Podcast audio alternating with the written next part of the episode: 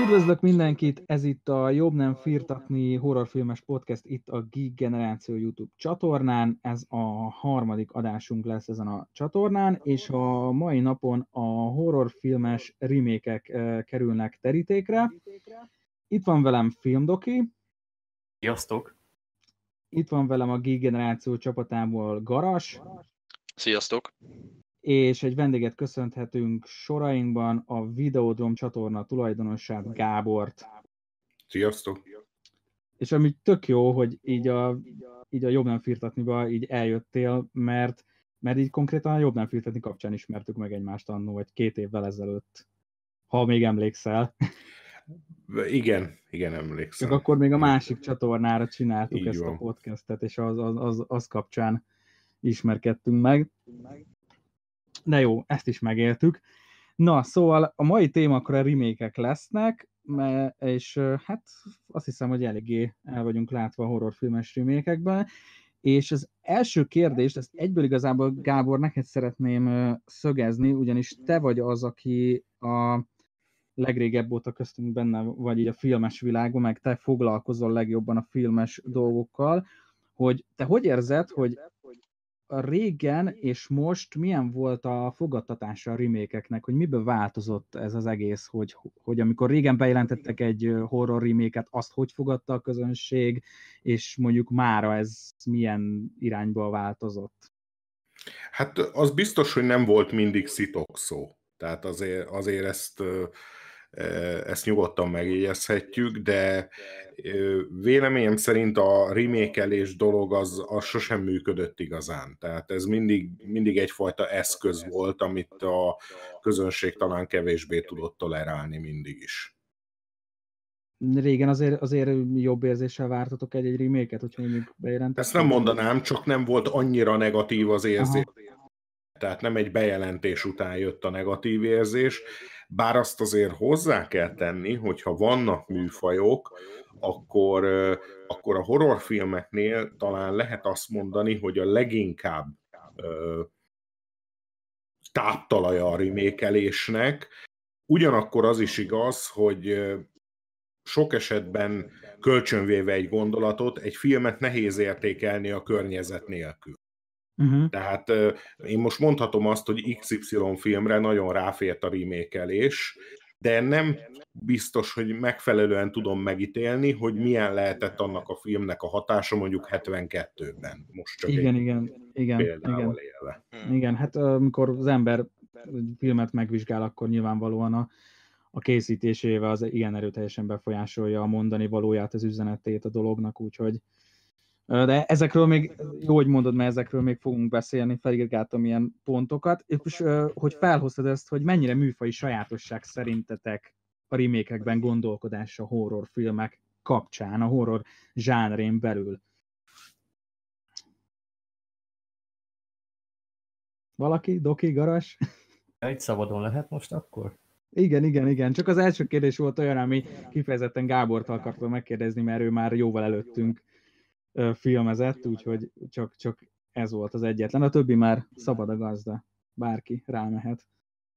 Itt, itt azért úgymond tényleg egy termékeny táptalaja ez a műfaj a remake-eknek, mert egyrészt ugye nagyon sok rendezőn ült fel ilyen klasszikus horrorokon, ugye a, a, most is lesz nyolcvanas évekbeli horror, ami klasszikusnak a remake-je. És ugye a fiatal generáció, amikor felnő, akkor ő is el akarja készíteni a maga stílusában, ott ugye a nyolcvanas évekhez igazodnak, illetve napjainkra is ugye előszeretettel nyúlnak hozzá ezekhez a témákhoz. Másrészt ugye bizonyos nagy klasszikusok regény alappal rendelkeznek, ami úgy gondolom, hogy megint csak biztosítja azt, hogy, hogy lehet egy másféle megközelítéssel bemutatni az adott történetet. Ugye például Dracula rengeteg feldolgozása van, és úgy tudom, hogy most is fog készülni egy. Tehát én, én azt hiszem, hogy a horror ezért annyira termékeny másrészt. Szerintem a rendezők meg a stúdiók is látják azt benne, hogy van benne pénz, tehát borzongani mindenki vágyik. Az az egyik leg... Tehát, hogy közkedvelt, hogy, hogy beülni egy horrorfilmre, főleg a fiatalok körében. Mhm. Itt Garas, szerinted mi lehet az oka, hogy ennyire, ennyire remake-ekben gondolkodnak a horror zsánrén belül? Egyrészt én is úgy gondolom, ahogy Doki, másrészt örülök, hogy a, a végén említetted ezt, hogy, hogy kifizetődő. Én itt abban is látom a, a problémát, hogy azért a, a horror, mint műfaj, ha sokszor kimondottan, és sokszor pedig kimondatlanul, de egy ilyen lenézettebb műfaj azért. Azért az úgy érzékelhető, hogy nagyon-nagyon sok körben egy lenézettebb műfaj a horror. Ennél fogva elkövetik sokszor azt a hibát, hogy úgy gondolják, hogy ezt megéri remékelni, mert sokkal kisebb energiabefektetéssel lehet visszahozni azt a pénzt. Az jó lesz úgy, az csak egy horrorfilm, legyen jó véres, legyen egy kicsit ijesztő, hozza vissza a pénzt. És, és szerintem ez is befolyással van arra, hogy, hogy horrorfilmeknél sokkal, sokkal könnyebben gondolnak remake-re. Azt úgy gondolják legalábbis, hogy sokkal könnyebb revitalizálni. Uh-huh. Csak hát ugye ez nem feltétlenül szokott bejönni. Mostanában egyre. Amikor ez a hozzáállás. Egyébként ezzel teljesen egyetértek, és én most egy picit már közelíteném meg a dolgot, üzleti szempontból mondjuk így, hogy véleményem szerint azért a filmszakmában rengeteg idős producer van. Most ezek a producerek hogy gondolkodnak? Mondjuk eszébe jut, hogy harminc évvel ezelőtt öt forintból csináltunk egy filmet, keresett harminc milliót, és mi volt benne, hogy egy bőrpofájú illető egy láncfűrésszel üldöz valakit. Mennyire jó ötlet ezt ugyanígy megcsinálni a mai technikával, csak most nem öt forintból, hanem mondjuk egy millió dollárból, miközben ma Igen. már nyolcvan meg száz alatt már nem is nagyon csinálnak filmeket, és alapvetőleg azt azért hozzá kell tenni, hogy ha most kizárólag biznisz oldalról nézzük, hogy nagyon sok rajongó elfelejti azt, hogy a filmeket nem nekik készítik. A filmeket tömegtermelésbe készítik, tömegeknek készítik, és ugye tudjuk, hogy egy gyereknek minden újdonság. Most én például, nekem egy ilyen nagy kedvencem a régi texasi láncfűrészes, de azt gondolom, hogy ma már egy gyerekkel azt megnézetni, vagy egy fiatallal, egyszerűen nem tudja azt a hatást kifejteni, akármennyire jó a film, hogyha nincs hozzá valamennyi előképzettség, tehát innentől kezdve még egyfajta indoklást is lehet mögé keríteni, és nem utolsó sorban azért van még egy fontos dolog, hogy nagyon egyetértek, hogy lenézett műfaj, ugyanakkor azt hozzá kell tenni, hogy a horrorban újat mutatni az nem egyszerű, ráadásul sokszor úgy érzik a producerek, hogy felesleges. Hát egy biztonsági játékot játszanak, nem? Nem is biztonsági játéknak nevezném ezt, hanem neked egy példát. Most a Péntek tizenháromnak például a remake-je, nem mondanám azt, hogy most az, hogy az egy számozott epizód, vagy éppen egy remake, a sokat számított volna a film minőségét tekintve, viszont marketing szempontból sokkal jobban hangzott egy remake, mint azt odaírni, hogy Péntek tizenhárom tizenegy. Ez jogos, ez jogos. Egyébként jó, hogy mondtad a texasi láncfűrészest, mert a, a teljes mértékben személyes ö, ö, élményként tudom felhozni azt, hogy amikor először megnéztem, akkor talán tizenhat éves lehettem, és, és egyáltalán nem tetszett az a film tizenhat évesen, és mikor a húszas éveimben újra néztem, azóta meg szinte, nem tudom hányszor megnéztem azóta, de az egyik kedvenc filmemmé lépett elő. Mert akkorra már úgy kialakult ez a kis, kis mozis, úgy mondtad, előképzettségem. Meg úgy jobb, jobban, jobban átjött az egész, amiről szól a texasi láncfűrészes. Emlékszem, tizenhat évesen én azt egy unalmas filmnek találtam, konkrétan unalmasnak találtam. Akkor Mondjuk én azt gondolom, hogy a mai napig elsősorban annak a filmnek a hangulata működik. Az rettenetesen, az rettenetesen. Tehát azt, azt uh, még Dokival beszéltük is, hogy, hogy az, a, a remake az egy nagyon korrekt remake lett, de a hangulatot azt, azt nem. Tehát azt nem tudja hozni, amit a hetvennégyes. Igen, egyébként ezt, ezt hasonlóan én is átéltem. Kicsit extrémebben is. Nálam ez úgy nézett ki, hogy annó, mikor gyerekként láttam, hát ilyen tizenegy-két évesen talán. Hát nyilvánvalóan nagyon tetszett, de főként azért, mert hát azért mégiscsak egy véres horrorfilm, ami az a tiltott gyümölcs. Mm. És uh, volt rengeteg ilyen film, és én meg voltam győződve, hogy ezek mind, mind jó filmek voltak. Uh, aztán hát újra néztem az összeset nyilván, és hát rá kellett jönni, hogy azért a Halálos kitérő három-négy nem volt annyira jó film, mint ahogy emlékeztem. Vagy a Szellemhajó nem volt annyira jó film, mint ahogy emlékeztem. Vagy a, a Végső állomás öt nem volt annyira jó film, mint ahogy emlékeztem rá. És nagyon féltem, hogy ugyanez lesz az élményem a Fűrésszel kapcsolatban is, hogy, hogy nem annyira jó film, mint ahogy emlékeztem rá. Ö, aztán ennél történt meg az, hogy rájöttem, hogy ez egy sokkal-sokkal jobb film, mint ahogy emlékeztem rá, csak hogy ö, hát ez a film nem annyiból áll, hogy, hogy van egy ember, akivel, akit úgy, ott megkínoznak. És, és ahhoz valóban érni kellett, hogy, hogy ö, többet lássak ebben a filmben, és pontosan evel köthető össze az is, hogy valószínű, hogy, hogy, hogy igazad van abban, hogy nem, nem mennem a már át a, a mai fiatal közönségen, mert nekünk akkoriban az egy durva filmnek számított. És amiatt élveztük úgy, hogy nem értettünk gyakorlatilag semmit a filmből, úgy egyébként. Hát ma már az a film egy, egy hétfő délután. Aha, aha. Tehát ma már nem üti meg azt az inger küszöböt, hogy befogadják azok is, akik csak úgy le akarnak dögleni és nézni egy horrorfilmet. Igen, igen. Egyébként, egyébként visszatérő probléma szerintem az, hogy nagyon sokan azt várják el csak egy horrorfilmt. Én legalábbis a horror csoportokban ezt látom, hogy visszatérő probléma az, hogy, hogy a kommenteknél az, hogy hát ez nem is volt ijesztő. Igen. És akkor így, jó. Az a baj, és a lenézett műfajra visszatérve például, hogy az emberek nagy többségén az a baj, hogy még a horror rajongóknál is így él lesz, hogy akkor jön egy horrorfilm, hogyha ijesztő. Igen, tehát ez egy kicsit ilyen öngerjesztő folyamatként ja. működik. Hogy, hogy oké, okay, hogy úgy állnak hozzá a stúdiók, meg a készítők sok esetben, hogy hát ennek csak ijesztőnek kell lenni, vagy látványosnak kell lenni, tocsogjon a vér, legyen jó sok benne a górelem, és jó lesz. Másrészt a fogyasztói oldalról is sok esetben ennyit várnak el egy horrorfilmtől. Tehát mm. sokan megnézik, egy, megnézik mondjuk a Rosemary gyermekét, és azt mondják, hogy ezt végigásítottam, ez nem egy horrorfilm, és, és, és szarrá unják az egészet. És ezzel szemben megnéznek mondjuk egy hasamra csapok uh, Insidious hármat, és oda meg vissza vannak tőle. Igen, igen.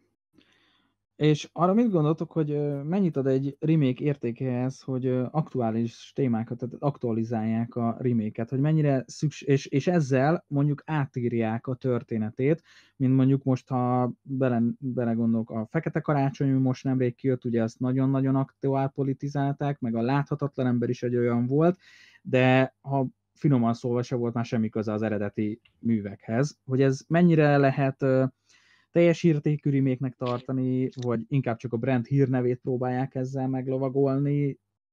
Mennyire szükséges ez szerintetek, ez az aktualizálás? Milyen esetekben szükséges ez? Szerintem minden esetben nem káros. Tehát én azt gondolom, hogy a, a remake-elésbe az mindenképpen egy pozitívum, hogyha minél jobban elengedem az eredeti változatot.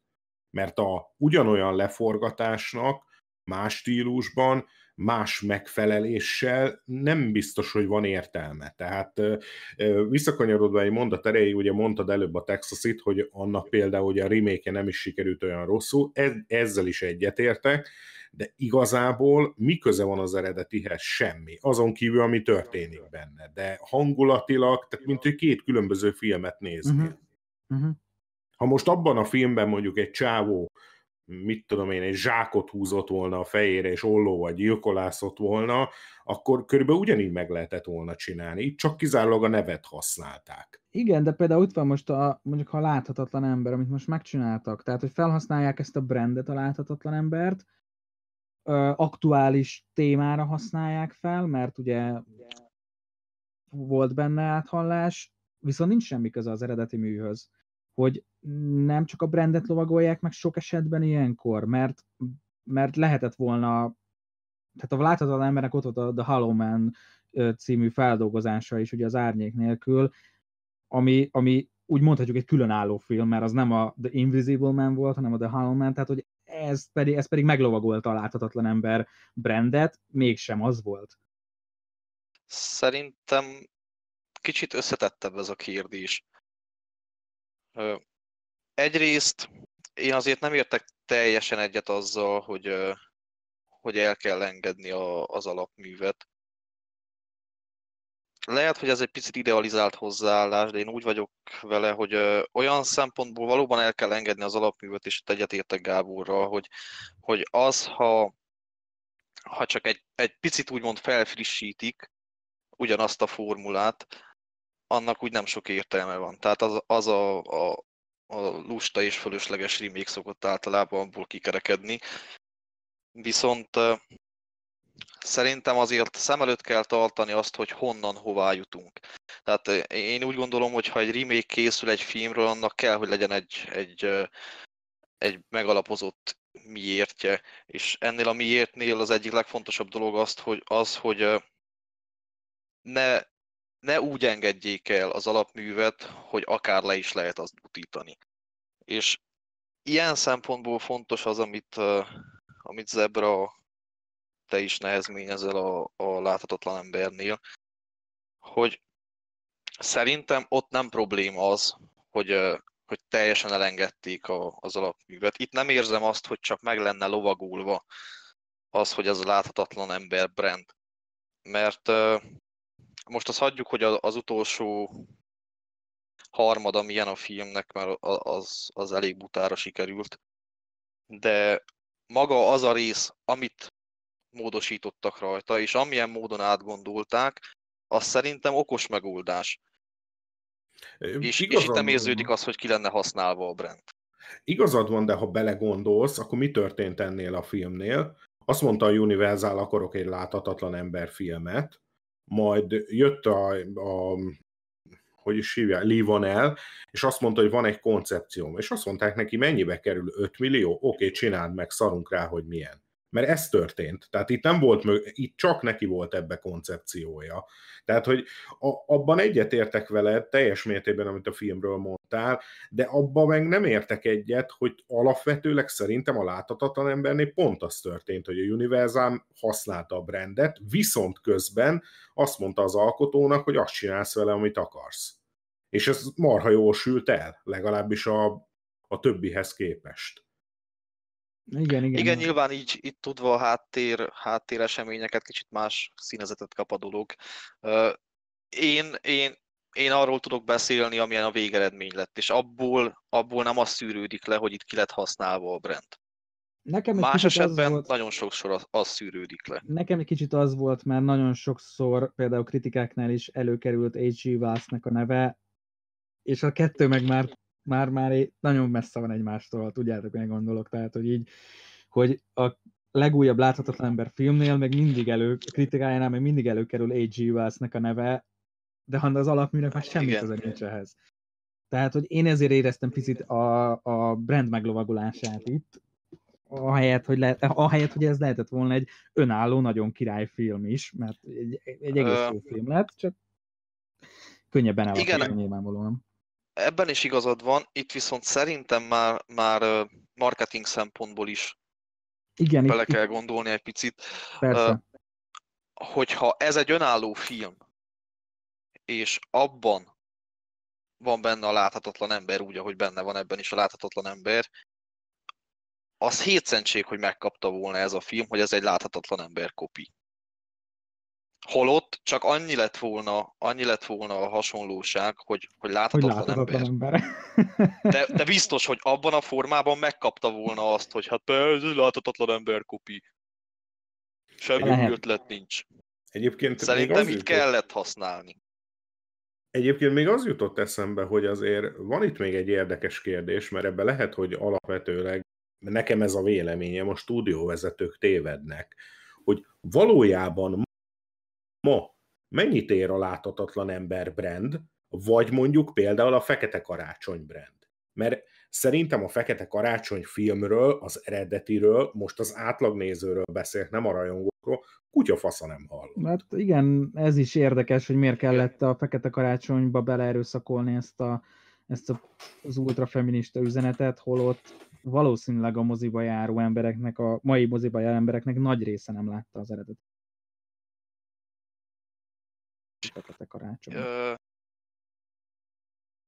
Itt megint csak az van, hogy, hogy ez tényleg nagyon rétegelt ö, téma szerintem, mert ö, ugye mondtad, hogy, ö, vagy felvetetted, hogy mennyire problémás az, ha aktualizálják a, a filmeket. Szerintem ezt két részre kell szedni, mert aktualizálhatnak egy filmet úgy, hogy könnyebben befogadhatóvá teszik mint a mai gyerekjátékot. Igen, a mai közönségnek, de megpróbálják megtartani az értékeit, vagy aktualizálhatják úgy, hogy kerek-perec propagandát csinálnak belőle. Mint ahogy múlt héten a rejte, rejtélyes szigete, ugye az volt, amiről beszéltünk, ami... Ö, igen, hát például az. Tehát ami, ami a, ahol a, a remake-elés mögött csak egy, egy politikai cél van tulajdonképpen. És ilyenkor, mikor így történik a remake-elés, én nem látom. Nem látom azt, hogy meglovagolni akarják, vagy megfejni akarják a brandet. Én sokkal inkább azt látom benne, hogy, hogy azt látják, hogy ezek erős brandek. Ezeknek már van nevük. Akkor ne azt csináljuk, hogy, hogy új brandeket alkotunk, mondjuk feminista brandeket alkotunk. Vagy, vagy random filmeknek megcsinálják a feminista verzióját. Nem, erős brandeket fordítunk át, idézőjelben tolmácsolunk le feminista nyelvűre. Tehát itt én nem azt érzem, hogy a brandet akarják meglovagolni megfejés céljából, itt simán azt érzem, hogy ennek könnyebben a megnyilvánulásnak akkor van súlya, hogyha erős brandekkel játsszuk el. Hát a Fekete Karácsony nem az. Mert hát, láthatatlan ember az? Hát a Fekete Karácsony is az, csak a Fekete Karácsony az úgy erős brand, hogy benne van a, a, a kollektív tudattalamban valamilyen szinten. Tehát ha nem láttad a filmet, hallottad a címét. Nem lehet. Tudod, hogy, hogy a Fekete Karácsony igen, az ott valami klasszikus. Doki. Sok ilyen film van, ami, ami, ami, úgy, ami úgy, nagy, úgy nagy brandértékű, hogy... hogy az emberek kilencven százaléka ma már nem láthat, csak tudja, hogy, hogy erős. A fejemet, nyakamat teszem rá, hogy egy, mondjuk egy aranypolgárt se látott az emberek nagy része, csak tudja, hogy az egy, az egy erős film. És azt tudom elképzelni, hogy ugye be lett itt dobva a viasztestek, a Panoptikum volt ugye az eredeti mű, hogy maga a harminchármas és az ötvenhármas az egy talán szűkebb horrorrajongó körben ismert. És ugye a kilencvenes években bejött a, a Sikoly, és ugye ezeket a klasszikus slasheröket egy kicsit más megvilágításba helyezte, és akkor jöttek az ilyen jellegű filmek, mint a Tudom, mit tettél tavaly nyáron, meg ehhez hasonlók, és akkor elővették ezt a címet, House of the Wax, és akkor gyúrjuk át ezt az egész alapkoncepciót, hogy a hulla ott van a viasz alatt, de most csináljuk meg úgy, hogy van egy ilyen pszichopata gyilkos, aki uh, így építi ki ezt az egész várost a hullákkal. Uh, az már lényegtelen, hogy mi volt az eredeti uh, sztori. Most ez a, a menő, a tini horrorok, a címet meghagyjuk. Aki ismeri az eredetit, az boldog lehet, de most mi csak magát ezt a brandet töltjük fel a kétezres évek elejé uh, igényekkel. Én is ezt tudom Igen. elképzelni. Tehát, az a baj, nem is haragudtam volna annyira arra a filmre. Amikor megjelent a, a viasztestek, ez a kétezer-ötös film, én emlékszem, hogy ő, ismerőseim mondták, hogy ú, hát benne van Paris Hilton, meghal benne, meg hogy, hogy milyen durva, hogy élve viasz alá helyezik, és én akkor kétezer-ötben gyerekként nem tudtam, hogy van egy, egy klasszikus, sőt kettő is. Később viszont, mikor már így utána nézegettem dolgoknak át, akkor ez, ez, igen, egy, ez is egy remake. Tehát itt is tényleg egy, egy, egy átlag nézőnek ez nem ismert, viszont egy horrorrajongót, meg lehet, hogy pont a cím fog bevonzani, hogy hát akkor elmegyek, már imádom a régit Vincent Price-szal, megnézem, mit hoznak most ki belőle. Ha az átlag nézőnek tök mindegy. Igen, főleg a kétezres éveknél ez nagyon megfigyelhető tendencia volt, amit, amit Doki mond. És na ennél, ennél abszolút tényleg az van, hogy, hogy itt, itt meg van fejve a brand. Tehát teljesen. A kétezres években az, az történt, hogy volt egy sablon filmes horror, mondjuk két-három évig, aztán egy másik, és ezekre a sablonokra átírták a, a nagy klasszikusokat. Itt viszont tényleg itt ez, ez ez a fajta remake, ami abszolút arról szól, hogy megfejtjük a brandet, és a legtöbbször itt katasztrofális is lett a végeredmény. Egyébként szerintem ez az egész jelenség valami hibás tézis, ami nagyon hasonló ahhoz, mint a videójátékok filmváltozatai.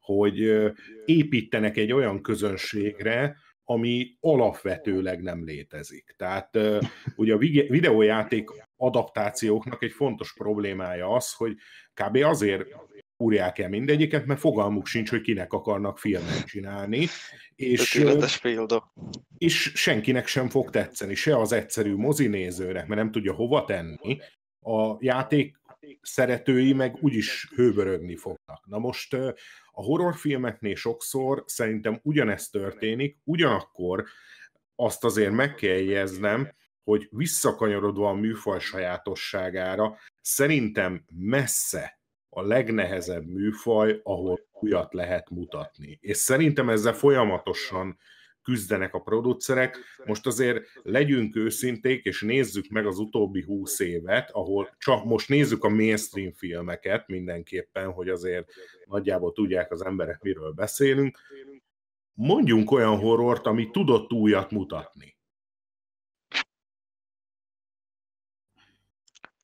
Hát itt tényleg bajban van az ember. Most az It Follows szerintem tudott.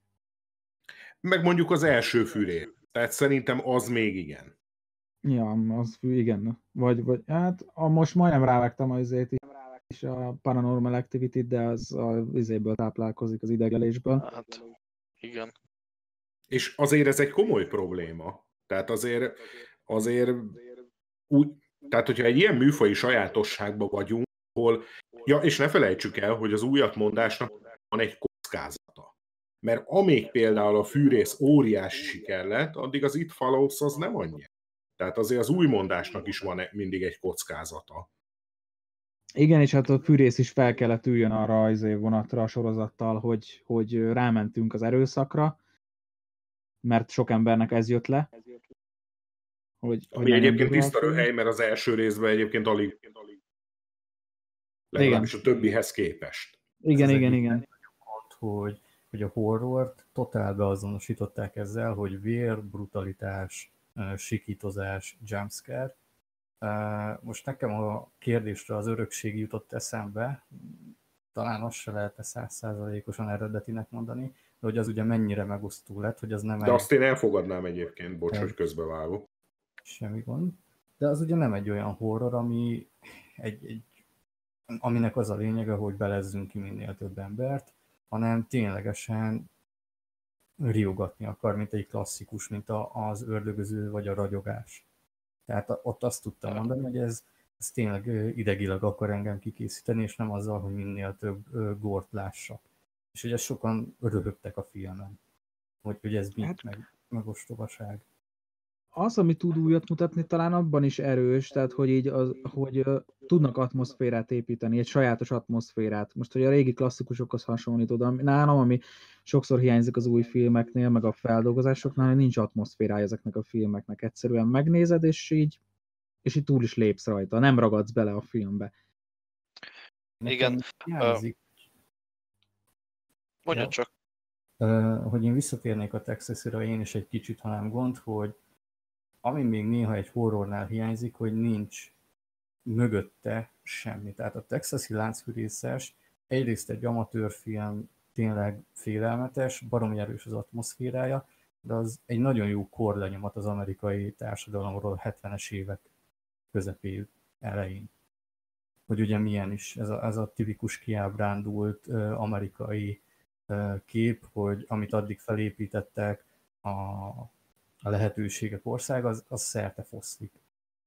az új, a kétezer-hármas remake-nél hiába volt véres, brutális, megvoltak azok az elemek úgy, ahogy a, ami a régibe, de ez csak a külseje volt, és, és hiányzott mögötte nekem még ez. Hogy, hogy itt nem éreztem azt, hogy ez be akarna mutatni valamit.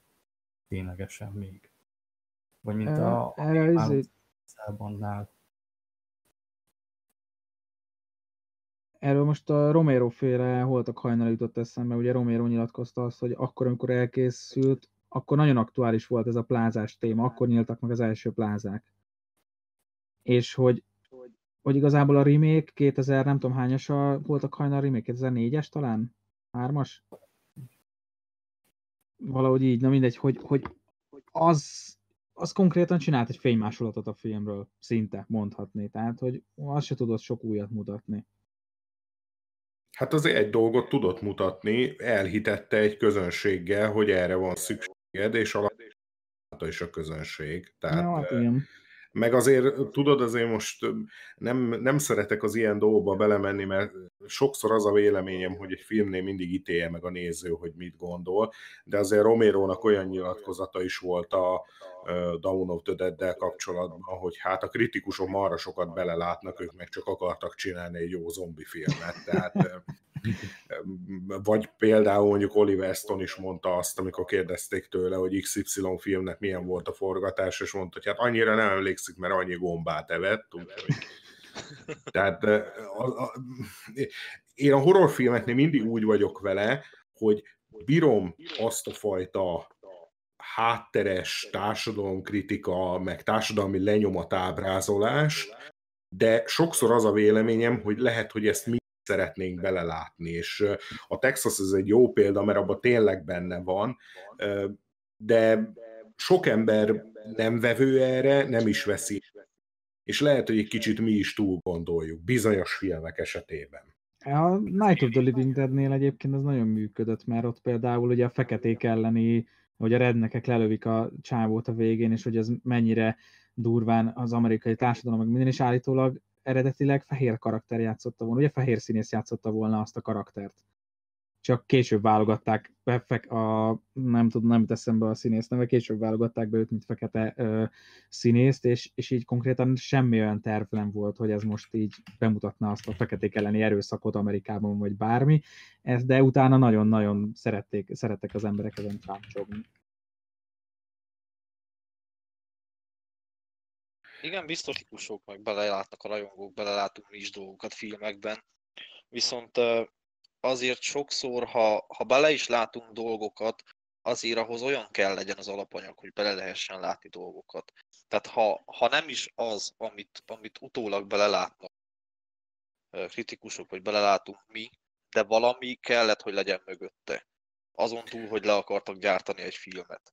Tehát valami miatt ki kell emelkedjen a tömegből ahhoz, hogy bele lehessen látni dolgokat alapvetően.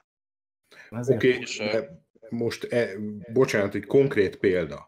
Ugye Night of the Living Dead-et hozta fel előbb Zebra, ugye a fekete embert lelövik a végén a rendek. ezerkilencszázhatvannyolc, nyilván a téma érzékeny, egy társadalmi reagálás van rá. Ezt elfogadom. De egy évvel ezelőtt mi történt? In the Heat of the Night, Oscar-díjat kap egy fekete színész, aki premier plánba felpofoz egy fehér embert a filmben. Tehát uh, alapvetőleg a Night of the Living Dead maximum egy reakciónak tekinthető ebben a tekintetben, egy akkor már igencsak előre törő folyamatban Hollywood. Tehát uh, nem tekinthető úttörőnek ebbe a fajta társadalom kritikában, mert előtte egy évvel már azt az utat felszántották kb. hat traktorral. Mm. Nekem most ami eszembe jutott még, hogy nem tudom, gondolom, hogy megemlítem, de talán az Otherworld mondta, hogy a gyerekjáték az új, a remake-ben, hogy ugye adva van ez, hogy egy intelligens, egy mesterséges intelligencia, és hogy miért nem járja jobban körül. Tehát, hogy nagyon csak felszínesen érinti. Nem tudom, hogy nekem például ott volt ez az első gondolatom ennek hallatán, hogy egy gyerekjátékfilmtől miért várjuk ezt? Mikor igen, már az eredeti sem ilyen koncepcióval készült. Hogy, hogy ö... ilyen mély témát akar ö, boncolgatni. Nekem azt tetszett pont benne, hogy hogy ez lett volna az eredeti forgatókönyv, hogy egy, egy nincs semmiféle vudús dolog, hanem csak egy robotbaba. És akkor, hogy láthattam, hogy milyen lett volna a film, ha, ha kukázzák ezt a, a vudús szálat annó, és maradnak Don Mancini eredeti ötleténél, azt hiszem ő írta. De most így a kétezres években jobban működik ez a robot téma, ez a mesterséges az intelligencia. A másik, kicsit tényleg aktualizálva, ahogy említettétek az elején. Hát talán én azt gondolom, hogy maga inkább ez a kritikai megjegyzés, hogy mármint most csak azt tudom mondani, amit én ér, hogy akkor lett volna érdemes ezt a témát kifejteni, vagyis azért hiányzott egy kicsit a téma kifejtése, mert azért a film foglalkozott az alapok megágyazásával. Tehát, hogyha nem foglalkoztak volna egyáltalán ezzel a kínai gyárba belebabrálok egy kicsit a babába, meg egyebekkel, akkor, akkor ez a kérdés nem merül fel. De egy picit az elején a film ennek megágyazott, majd utána parlavon hagyta az egészet. Igen. Igen, és egy, egyrészt nem parlagon hagyta, másrészt annyira nem foglalkozott vele, hogy éppen emiatt egy picit buta is lett. Tehát ha már hozzányúlunk ehhez, hogy mesterséges intelligencia, akkor nem ártott volna egy picit jobban átgondolni, hogy ne egy, egy gyártósoros szalagmunkás legyen az, aki át tudja programozni a mesterséges de intelligenciát. Akkor lehet jobb lett volna, be sem mutatják ezt a dolgot a, gyá- a munkással, hanem el kell fogadjuk a tényt, hogy meghibásodott, vagy pedig járták volna jobban körbe. Hát azzal egyetértek, hogy egy gyerekjátékfilmtől ne ezt fel. Csak akkor az alkotó se akarja ezt először. Kvázi. Mm. De egyébként tök egyetértek vele, mert én például az eredeti gyerekjátékot azt nagyon bírom, leginkább annak köszönhetően, mert fóbiás vagyok az ilyen babákkal kapcsolatban, meg körülbelül azt hiszem hét évesen láttam az első részt, és akkor még képes volt félelmetesnek lenni. Ö, viszont bedobnék egy témát, ha Mond. szabad. Persze. Ö, mi arról a véleményetek, hogy alapvetőleg a silány horror remake-eknek az elkészültében mennyi felelőssége van a közönségnek? Ugye egy mondattal felvezetném a témát, ugye a Transformers filmeknek a producere azt nyilatkozta, hogy nem azért csinálunk ilyen filmeket, mert annyira szeretjük, hanem azért, mert egy millió dollárt hoz. Igen. Könnyű pénz. Az a baj ezzel, az a baj ezzel a kérdéssel, hogy ez egy picit ilyen tyúk meg a tojás. Ugye melyik volt előbb? Tehát a Hollywood gerjesztette azt az igényt, hogy, hogy a minél butább és könnyebben befogadható filmek pörögnek, vagy a közönség adta azt a visszajelzést Hollywoodnak, hogy ez kell. Tehát ez, ez egy picit ilyen oda-vissza dolog, én... és ugyanez van a horrorfilmek esetében is. Hogy, én amondó hogy... vagyok. Én amondó vagyok, hogy a közönségnek, közönségedben jobban ludas. Igen, már ha csak megnézed azt, hogy mennyire mennek a kicsit intelligensebb horrorfilmek, ha most tényleg a zsáneren belül maradunk. Uh, igen, erre, erre rá lehet most pampogni ezt a demagóg hozzáállást, hogy hát persze, mert a közönség az elbutult. Mert régebb az intelligens filmek, azok mentek mind. Nem, régen is készítettek. Ez... A nyolcvanas évek tele van rémisztően szar slasher filmekkel például. Persze, tehát ez, ez, ez, ez nyilván... műfaj azért úgy. Igen, ez, ez nyilván hülyeség. Tehát erre rá lehetne sütni ezt a, ezt a nagyon könnyű választ. Viszont én is afele hajlok, hogy ha nem csak a horrorfilmekre, de úgy alapvetően a filmfogyasztási szokásainkat nézve, azért mindig kevesebb volt, jóval kevesebb volt a, a tudatos filmfogyasztó, mint a, egyrészt a kocafilmes, másrészt, mint az, aki a, a filmezésben semmi más nem lát, mint, mint csak egy, egy, egy kikapcsolódást és egy szórakozást. Minden műfajban, a horrorban, meg aztán pláne a, a horror az táptalaja azoknak a, azoknak a filmezni vágyóknak, akik csak sörözni akarnak egyet a haverokkal is, közben valami menjen, amin adott esetben akár el lehet rögigcsélni. Hát sajnos erre sok horrorfilm, horrorfilm idézőjelesen horrorfilm remake rá is játszott, telepakoltak sok filmet uh, poénokkal, ugye, és, és emiatt gondolom azt, hogy hogy igen, itt, itt valószínűleg a közönség sokkal nagyobb mértékben ludas ebben, mert mindig is nagyobb mértékben voltak azok a filmnézők, akik alapvetően nem vártak el semmit a filmektől. Nekem most az jutott eszembe ennek kapcsán, hogy, hogy tényleg, amit mondtál, Garas, hogy tyúk meg a tojás, hogy, hogy a remake, ha kicsit tágabban nézzük, hogy ugye uh, kiindulunk a néma filmtől, és akkor a néma filmeket már a harmincas, negyvenes években elkezdik ugye feldolgozni hangos filmként. Na hát akkor elmegy megnézni, tizenhétben látta, és akkor harminckettőben elmegy megnézni, mert most már hanggal van. És már az egy újdonság, akkor megnézi. Tíz évvel később meg, megcsinálják színesbe, vagy húsz évvel később, az már megint ugye egy olyan dolog, hogy széles vásznú. Tehát, hogy, hogy picit, ugye mindig a, a látvány, a külsőség, az, az ad egy okot arra, hogy, hogy, hogy elmenj megnézni. Mert ez már három dés-s. Ugye itt pont a, a House of the Wax-nél megvan. Én belenéztem a harminchárom-asba, képkockáról képkockára ugyanaz szinte az ötvenhárom-as, csak már az színes. Öm, és a horrornál meg ugye ez megvan, hogy, hogy remake-elik, és akkor hát már egyszerűbben legyen minél véresebb, brutálisabb, már nem kell ö, arra hagyatkozni, ami a régiben volt. Pont az adás előtt néztem meg a, a nagy kedvencedet, Zebra, a Rob Zombie-féle Halloween-t. Kíváncsiságból most az adás miatt is. Hát a Carpenterest már régen láttam, de azért elég élénken él bennem, és a zombiféle nézése közben az volt az érzésem, hogy tessék, itt tökéletesen megmutatkozik, hogy átemelnek jeleneteket, például mikor Michael Myers csak néz ugye az utcán, a távolból látjuk. De nem látjuk mögötte azt a koncepciót, ami megvolt Carpenternél, azt a zsenialitást, hogy ő azt tudatosan használja fel, hogy az atmoszférát felépítse, és, és nem is látunk annyira brutális jeleneteket, mint itt a Rob Zombie-sba, hogy pröcsög a vér folyamatosan. Viszont Rob Zombie meg ezzel adja el, hogy káromkodás, mesztelenkedés, vér, mert a nézőnek már ez kell. És nincs meg, az, számomra nem volt meg az a rendezői koncepció, mint például az sokkal parább nekem, mikor megöli Michael Myers a szemüveges srácot, és így bólogat a fejével jobbra-balra, mint a nézni, hogy ez a, az az ő műalkotása. És ez a, a Rob Zombie-sban benne van a jelenet, nincs mögötte ez.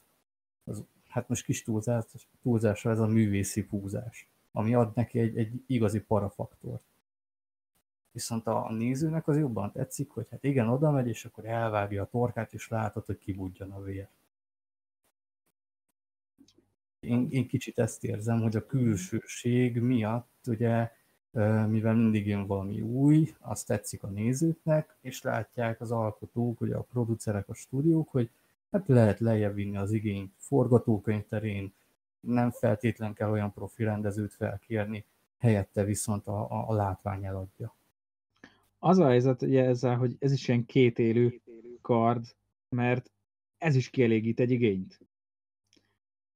Mint például ott volt a House of Wax, hogy az a film jól nézett ki, az az igazság. Attól függetlenül, hogy borzalmasak voltak a színészek, meg a forgatókönyv, a legrosszabb csavar ever a film vége, tehát hogy az, az valami, nem is értem, hogy miért rakták bele. Nem is értem. Az ilyen barátok közt fordulat. És így, így, de ettől függetlenül az a film jól nézett ki, basszus, az a szétolvadó ház, meg minden, nekem az tetszett. Meg az a dökkút, ami ott volt az elején, ettől függetlenül, tehát ez is kielégít egy igényt, csak, és igen, a nyolcvanas években is voltak igénytelen slasher filmek, meg igénytelen remake-ek, nem tudom, hogy mikor kezdődött el egyébként a lejtmenet. Gábor, szerinted mikor kezdődött el a lejtmenet? Hát valószínűleg tartom, hogy a kilencvenes években, amikor... Ugye, ugye azt gondolom, hogy a horrort is érdemes ketté választani, mert uh, most kicsit visszakanyarodva az előbb feltett kérdésemre, a nézőknek elsősorban a válaszreakciót, a horrorfilmeket sújtó átokkal kellett volna meghozni először is, mégpedig a folytatásokkal. Tehát ugye azért a horrorfilmeknél valamilyen szinten összefügg a folytatások története. Ugye a kilencvenes években a A folytatások aranykora a nyolcvanas évek. A kilencvenes uh-huh. években mi történt? Jött a sikoly, és egy pillanatra újra divat lett a horror úgy, ahogy van, és akkor ugye például készült egy új Hello, ahol még az előzetes promóciók alapján sem biztosan lehetett eldönteni, hogy most ez egy remake, akárhányadik rész, végül ugye há húsz lett belőle, ami az eredetit folytatja, meg nem is folytatja. Szóval, hogy ők sem tudták nagyon, hogy mit kéne csinálni, egy biztos, ennek a korszaknak köszönhetjük azt hiszem, hogy a Jason X-et is, meg például a há húszat, de viszont nem működött igazán. Tehát a sikoly működött, de az összes többi csak egy kisebb fellángolás volt, és szerintem alapvetőleg a remake az a kétezres évekre valamilyen szinten kiváltotta a folytatás szót a horror műfajon belül. Na most hát nyilván ez nem igaz az újabb alkotásokra, de ahogy ugye már előbb hoztam példának, Péntek tizenhárom sokkal jobban festett az, hogy ez egy teljesen új kezdet, mint hogy megcsináljuk a tizenegyedik részt, pedig hát legyünk őszinték, nem sok mindent kellett volna a filmen változtatni, hogy beíjen, mint tizenegyedik rész. Tehát, sőt, még azt is el tudom képzelni, hiszen azért ilyen történetet jó párat hallhatunk, hogy alapvetőleg egy producernek a fiókjába már olyan tíz éve ott volt ez a Péntek tizenhárom tizenegy forgatókönyv, vagy akárhány forgatókönyv, és nem is az volt feltétlen a cél, hogy azt filmesítsék meg, csak maga az ötlet, hogy mi lenne a csinálni egy új Péntek tizenhárom filmet. Tehát visszakanyarodva az előzőhöz, én azt mondanám, hogy a horror rajongóknak, a filmfogyasztóknak ott kellett volna meghúzni a határt, hogy a folytatásrendszert nem támogatni, és akkor nem látnának alapvetőleg a producerek fantáziát abba, hogy már megint készül egy horrorfilm. Ugye most egy jó példa, ugye előbb fölhoztam a fűrészt, ha jól emlékszek, a harmadik része volt a legsikeresebb anyagi értelemben. Ez is azért egy érdekes jelzés tulajdonképpen. De hogy ezt ahogy mondtuk, már, ja, bocsi, mondjad. Nem, nem, nem, már mondd csak, mondd csak. Hogy nekem a kilencvenes folytatások kapcsán jutott eszembe, hogy ugye az Alien hármat még a stúdió kierőltette, és úgy voltak vele, hogy jó, itt lezárjuk. És akkor kilencvenhétben kijön az Alien négy, ami eredetileg ugye nem is Ripley-vel történt volna meg, hanem Numtot akarták beemelni, csak úgy voltak vele, hogy hát Alien, akkor Ripley. Sigourney Weavert hívjuk vissza, mert a nézőknek ez kell.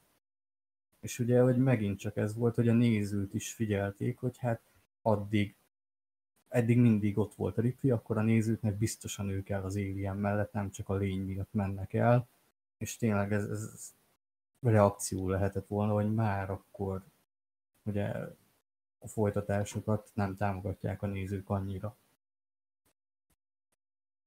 Ez érdekes, amit mondasz. Egyébként most beszéltünk arról, hogy, hogy milyen, amikor, amikor aktualizálják, nagyon átírják, és most arra szeretnék rátenni, hogy szerintetek milyen az, amikor egy az egybe egy fénymásolatot kapunk, mert, és itt az egyik olyan filmet, amit a listába felírtunk a mai estére, a Sziklák szeme című Wes Craven filmről beszélünk már egy picit, mert hogy az ott konkrétan az egy az egybe le lett újra forgatva szinte. Tehát, hogy konkrétan jelenetek, párbeszédek lettek átemelve a régi filmből, nagyon-nagyon kevés változtatás van a kettő között, és én mégis úgy érzem, hogy a, a remake jobban működött, mint az eredeti. Aztán Wes Craven egyébként producere volt a az új filmnek, hogy uh, ti mennyire látjátok feleslegesnek például a Sziklák szeme remake-et? Hát uh, most én, én leszek a köpködő, mert engem ezért mindenki általában lezúz. Én uh, nagyon nem vagyok Wes Craven hívő. Uh, nekem az a véleményem a csávóról, hogy minden nál, és amikor érezte, hogy valami van, akkor épp belefogott valamibe, ami meglóvolta az adott hullámot. Tehát szerintem azért nem biztos, hogy feltétlen jó kiindulási alap, mert a Sziklák szeme a maga idejében, a maga szűk körében valószínűleg egy sikeres film volt, de nem volt túl ismert, és egyébként őszintén szóval szerintem nem is túl jó. Majd utána ezt a sztorit, ami mire alkalmas. Tehát mit lehet kihozni ebből a sztoriból? semmit. Tehát ez, ez, egy, ez egy hentelős véres. Tehát ebből sok mindent nem lehet kihozni, nem lehet egy csavaró történetet, még nagyon ijesztegetni se lehet benne, ebből egy hentelős cuccot lehet kihozni, és úgy gondolták a producerek, hogy milyen rohadt jó ötlet lenne, hogyha itt van ez az olyan gyerek, aki épp most hentelt szét mindent a magas feszültséggel, akkor csinálja meg ezt is. Valószínűleg arra ők sem számítottak, hogy ebben a csávóban ennél több van. Tehát igen, szerintem a Sziklák szeménél abszolút jogos volt a remake, mert a Wes Craven filmjei szerintem egyébként is jellemző, hogy mindig a kornak szól. Pont ezért, amit előbb mondtam, hogy ő általában mindig az én véleményem szerint egy kicsit körben ott, ahol éppen állt, azt is megnézte, hogy mire van igény, és akkor csinált egy olyan filmet. Végülis, hogyha így a horroron belül nézzük, akkor talán az ő, ő az egyik legeklektikusabb rendező, aki aztán tényleg mindent csinált, a, a Sziklák szemétől kezdve a rémálom, meg a fotos témán keresztül a nem tudom, melyik volt az a filmje, amikor az amisok között megbolondul a szántógép, vagy mi van benne? Nem ugrik be most a címe. De, de egészen fura filmeket is azért ő.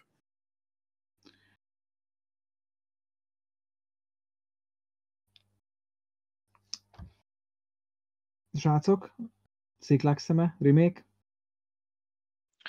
É, igazából én elgondolkoztam egy picit. Alapvetően nálam, nálam a Sziklák szeme remake azon a ponton, hogy nukleáris szennyezés és mutáció, ott kész. Ezen a ponton nálam elbújik ez a remake. Tehát ez a lehető legötletszegényebb dolog, amit bele lehetett, kreál, bele lehetett uh, szuszakolni. Másrészt meg ott van ugye Pocahontas az eredetiben. Tehát uh, ahogy, ahogy Gábor sem tartja feltétlen egy, uh, egy jó filmnek a, az eredeti Sziklák szemét, én sem. Megvan egy, megvan egy, egy, egy sajátos bája, ez tény. Egyszeri, egyszeri alkalommal még elég szórakoztató is, de semmi extra. De jót tett neki akkor a remake ezek szerint, szerinted is. Ö, igen, tehát igazából amennyi, amennyit ö, azt lehetne mondani, hogy butult, igazából ugyanaz az elem ugyanolyan nevetséges az eredetiben is, és noha tényleg kvázi újraforgatva vannak jelenetek, abban én is egyetértek, hogy valahogy itt, itt jobban működik. Jobb a vágás, jobb a, jobban profi. Átélhető. Azért az látszik, hogy profibb. Igen, sokkal profibb, és, és emiatt működik jobban tulajdonképpen, mert emiatt átélhetőbb, nem vett ki az élményből. Az, hogy, hogy kicsit olyan, olyan amatőr jellege van az egésznek. Ilyen szempontból jót tett a, a, a filmnek a remake, és noha nagyon-nagyon lusta és buta megoldásnak tartottam mindig ezt a nukleális szennyeződés dolgot. Nagyon a héleszínad. Ez, ez nekem tényleg, tehát, én, tehát borsodzik tőle a hátam. Videójátékoknál is ez a az a mutáns zombi, tehát a Stalker óta, ahány nukleáris zombit én lelőttem már, az kegyetlen. Viszont azért tudom megbocsátani, mert látványilag teljesen rendben volt, sokkal, sokkal kevésbé nevetséges, mint az öreg Pocahontas a hegyekben, és tulajdonképpen legalább valamit hozzátett, tehát most ha ténylegesen effektíve újraforgatta volna kicsit profibban az, az eredetit, akkor, akkor az a lehető legfölöslegesebb remake. Hiába működik jobban amiatt, mert kicsit drágább a, a technika. Dokin, te hogy élted meg ezt a fénymásolatot, mondhatjuk? Mondhatom annak, mert tényleg rettenetesen hasonlít a kettő film egymásra, egyáltalán nem rugaszkodtak az eredetitől, szerinted? Kicsit vegyesek az érzéseim, azt én mindenképpen aláírom, hogy a, az új filmnek a profizmusa, főleg az operatőri munka, az nekem nagyon tetszett, hogy kihasználták ott azt a sziklás sivatagos területet, az, az nagyon ott volt a topon. Hát a brutalitás az tízszer annyi benne, tehát a vér az szabályosan fröcsög. Kicsit nekem hosszú volt például, amit, amit éreztem, hogy, hogy az előző, tehát az eredetinek az szerintem előnye volt, hogy tudta, hogy ennyi hentel, és nem nyújtjuk túl. Itt meg legalább egy negyed órával hosszabb, azt hiszem. A remake is nekem már egy picit sok volt egy idő után. De a profizmus miatt mindenképp amúgy szórakoztató volt természetesen. Az eredeti, amatőr, rettentő bárgyú a színészi játék, hihetetlen ostobák a szereplők maguk egyébként, de szerintem Craven ott, ott villantott pár olyat, amire a remake nem volt képes. Nekem például, amikor a lakókocsit megtámadják éjszaka, az, az ott a kaotikusságával sokkal adrenalindúsabb volt, mint a remake-ben.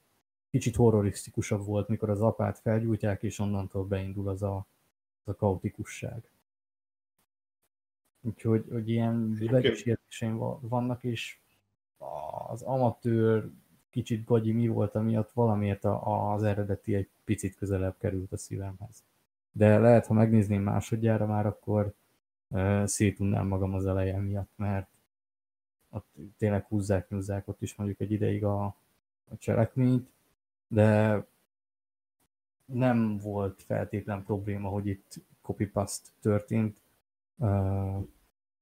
mert lényegesebben profi volt, ahogy mondtátok is. Igen, azért itt annyit hozzátennék, hogy a, ugye itt a belemagyarázás. Az eredetinél is szerintem abba, abba a bizonyos sajátos bájba többet magyarázunk mi bele, hogy mennyi volt ott szándékos.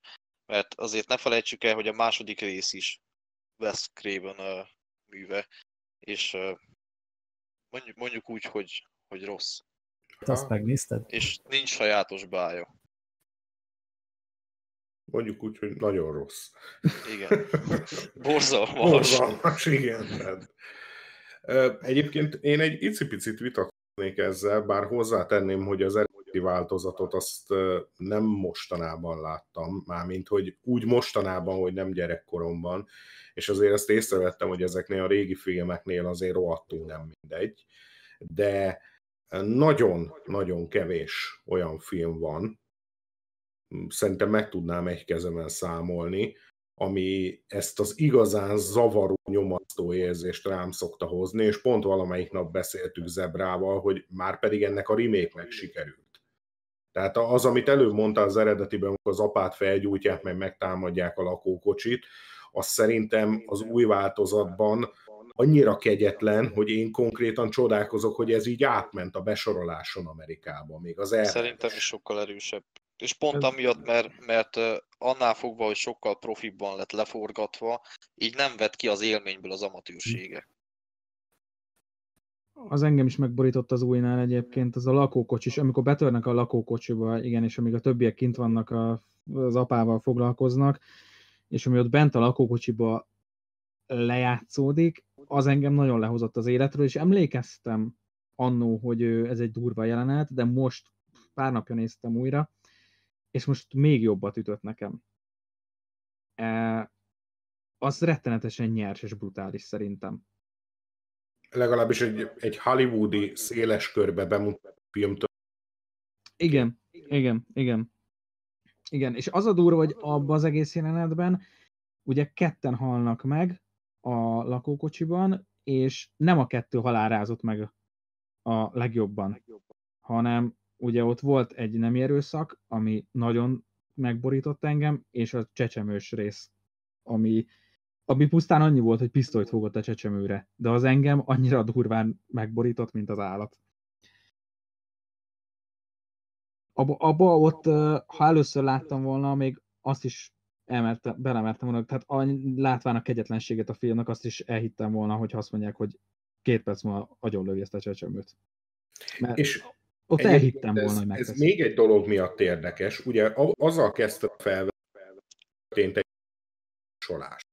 Mondd ugye, még egyszer, kicsit, kicsit szaggatott a hangod, mondd még egyszer, légy. Ugye azzal kezdted a felvezetést, hogy itt történt egy egy az egyben másolás. Igen. Na most, ugye elgondolkoztatok, nyilván ennek az az oka, hogy a Wes Craven volt a producer. Ugye ő neki azért még akkor volt annyi neve, hogy azt mondhatta, vagy akkora, hogy is mondjam, ázsiót kivívott magának, hogy azért csak úgy nem írják át a forgatókönyvét.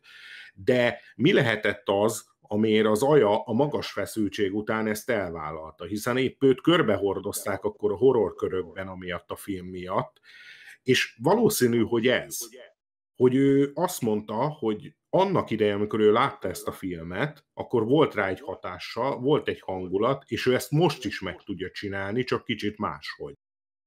És szerintem ezt sikerült neki átadnia, mert én a Sziklák szemére nem arra fogok emlékezni az új változatnál, hogy milyen véres, meg milyen kegyetlen, meg csorog a vér, hanem erre a jelenetre, meg néhány egyéb disturbing részre. Uh-huh. A végén, ami például brutális volt, hogy amikor bemegy a faluba, és ott a két uh, torszülött gyerek. Az, az nagyon a posztapokaliptikus hangulatával az, az, az volt még például elég. Meg ott a bábuk, az asztalnál ülő bábuk, meg a hintaszékben ülő bábuk. Fú. Igen, ott a, annak, a, annak a szegmensnek a hangulata viszont nagyon erős. Ami ugye az Én... régiben nincs benne, mert ott barlangban élnek. Igen. Uh, egyébként, uh, egyébként nem kétlem visszacsatolva arra, amit Gábor mondott, hogy, uh, hogy nagyjából ugyanez lehetett meg a hatása az eredetinek is abban az időben azoknál, akik szerették. Tehát valószínű ugyanemiatt a hatás miatt szerették, és itt pont az lett uh, jól eltalálva, hogy a, a kétezres évekbeli ingerküszöbre sikerült átadaptálni az eredeti művet, hogy ugyanaz a nyomasztó hangulat meglegyen. És, és ezt, ezt nagyon jól csinálta, mert, uh, mert tény, hogy hangulatilag, hangulatilag nagyon erős a film helyenként. Uh, akkor a... mondd csak, Doki.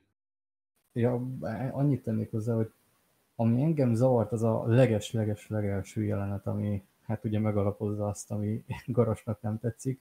Szerintem ott a, a film elején mészárlás, amikor a sugárzásmérős embereket kivégzik, az nem kellett volna oda, ha csak maga a totál fölösleges írás, meg a, a főcím lett volna, ami piszkosul erős, sokkal hatásosabb lett volna, mert ott számomra a, a vágás, az operatőri munka, az nem tükrözte azt, amit a filmben ezt követően láttam, mert uh, utána, amikor a benzinkutas jelenet elkezdődik, ott így lestem, hogy basszus, ez baromi jól néz ki, a lassú kameramozgása, a halk zene, ott a hangulat megfogott. Egyetértek, örülök is, hogy, hogy ezt bedobtad, mert tényleg a, a nyitó jelenet az annyira gagyin néz ki. Ott konkrétan az, a, az az érzése az embernek, legalábbis nekem, hogy itt egy trash filmet fogok látni. Hát, mint a halálos kitérő nyolcvanharmadik részét néznéd. Igen, tehát ott, mint a teljesen más, más emberek készítették volna el azt a, azt a nyitányt. Abszolút nem talált bele az egész filmbe. Az, és a, a másik, ami, ami ugyancsak ezt a, ezt a gagyi hatást éri el, az ahogy megjelennek a főszereplők. Tehát ahogy így felsorakoznak, és látod magad előtt azokat a tipikus kétezres évekbeli sablon horror szereplőket. A, a lusta csávó, aki ilyen életképtelen, a, a szexi csaj, a nagypofájú, a kemény csávó. Ez a régiben a... is ugyanígy volt, ugyanazokat a karaktereket hozták. Igen, tény. A régiben is ugyanígy volt. Csak a kétezres évekre ez már annyira elhasznált formula volt, hogy már egy kicsit ilyen, ilyen, ilyen vicces volt, amikor jöttek, a, jöttek azok, akik bemennek az erdőbe, ahová elmondják a benzinkútnál, hogy nem szabad bemenni. Nekem ami furcsa volt, hogy meghagyták az eredetiből azt, hogy az anyuka ilyen mélyvallásos. Ott az eredeti filmben még ilyen kis, kis visszafogott, kis kedves nénike volt.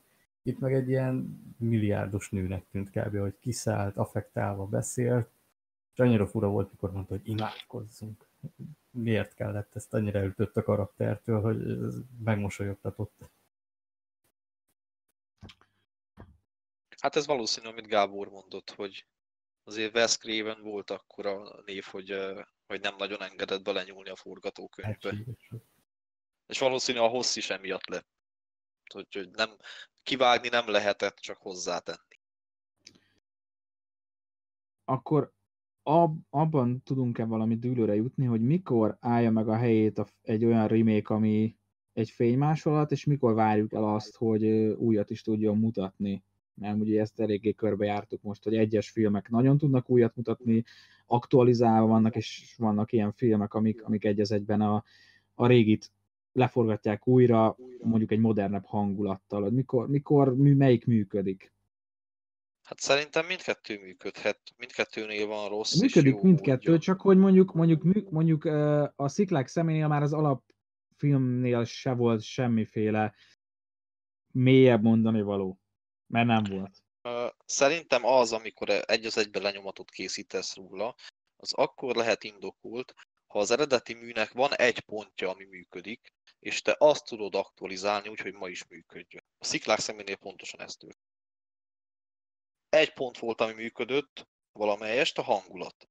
És azt sikerült átültetni, aktualizálni a kétezres évekbeli ingerküszöbre, és, és, és megkockáztatom, hogy jobban működött az a kétezres években, mint ahogy az eredeti működhetett, mert ha csak arra gondolok, hogy az ma is hibátlanul működik, való, valószínű, hogy, valószínű, hogy nem véletlen, hogy nem lett elterjedt ez a film, annak ellenére, hogy hangulatilag az eredetiben is van azért, van azért sok működőképes dolog. Tehát ilyen esetben szerintem nincs azzal probléma, ha egy az egyben lenyomatot készítenek, hogyha ha sikerül azt, azt megindokolni azzal, hogy egy, egy elemet azt aktualizálni szeretnének, ami miatt működni tud az a film. És egy, egy idealizált szót használva így módon így átörökíteni egy, egy következő filmfogyasztó generációnak. Mm. Nálatok, srácok, valami ehhez? Hát milyen én esetben? Pontosan ugyanezt gondolom erről, hogy ez a recept kb. Akkor működik, hogyha pont egy olyan dolgot tudok aktualizálni, aminek van jelentősége, aktualizálom. Uh-huh. Mert ugye tulajdonképpen a Sziklák szemében végül is a vérmennyit aktualizálták, de annak talán kevésbé van jelentősége összességében, mint a, a hangulati aktualizálásnak. Uh. Igen, itt uh, szerintem félreérthető voltam. Tehát én is arra gondoltam, hogy uh, nem, nem kell feltétlenül valami jelentőségteljes dolog legyen az, ami aktualizálva lesz, csak egy működőképes dolog. Tehát uh, pontosan ez, hogy uh, a hangulatot sikerült aktualizálni, úgy, hogy az tudjon működni a kétezres években is, mert azért a kétezres években, ugyanúgy, ahogy ma sem, már annyira nem működik az eredeti film hangulata. És ha, az, ha, ha ugyanaz a két film teljesen, viszont hangulatilag is ugyanolyan minőségben sikerült revitalizálni, az, az szerintem akkor egy teljesen, teljesen jó indokot adhat egy remake-nek. Nekem kicsit érdekes most ez a kérdés, hogy az jutott eszembe, hogy hát Sziklák szemét, a forgatókönyvet, ha, ha nem, lenne, nem lett volna ott Craven, simán át lehetett volna írni más karakterekkel, másabb fordulatokkal, nem kell ugye nagyokat gondolni.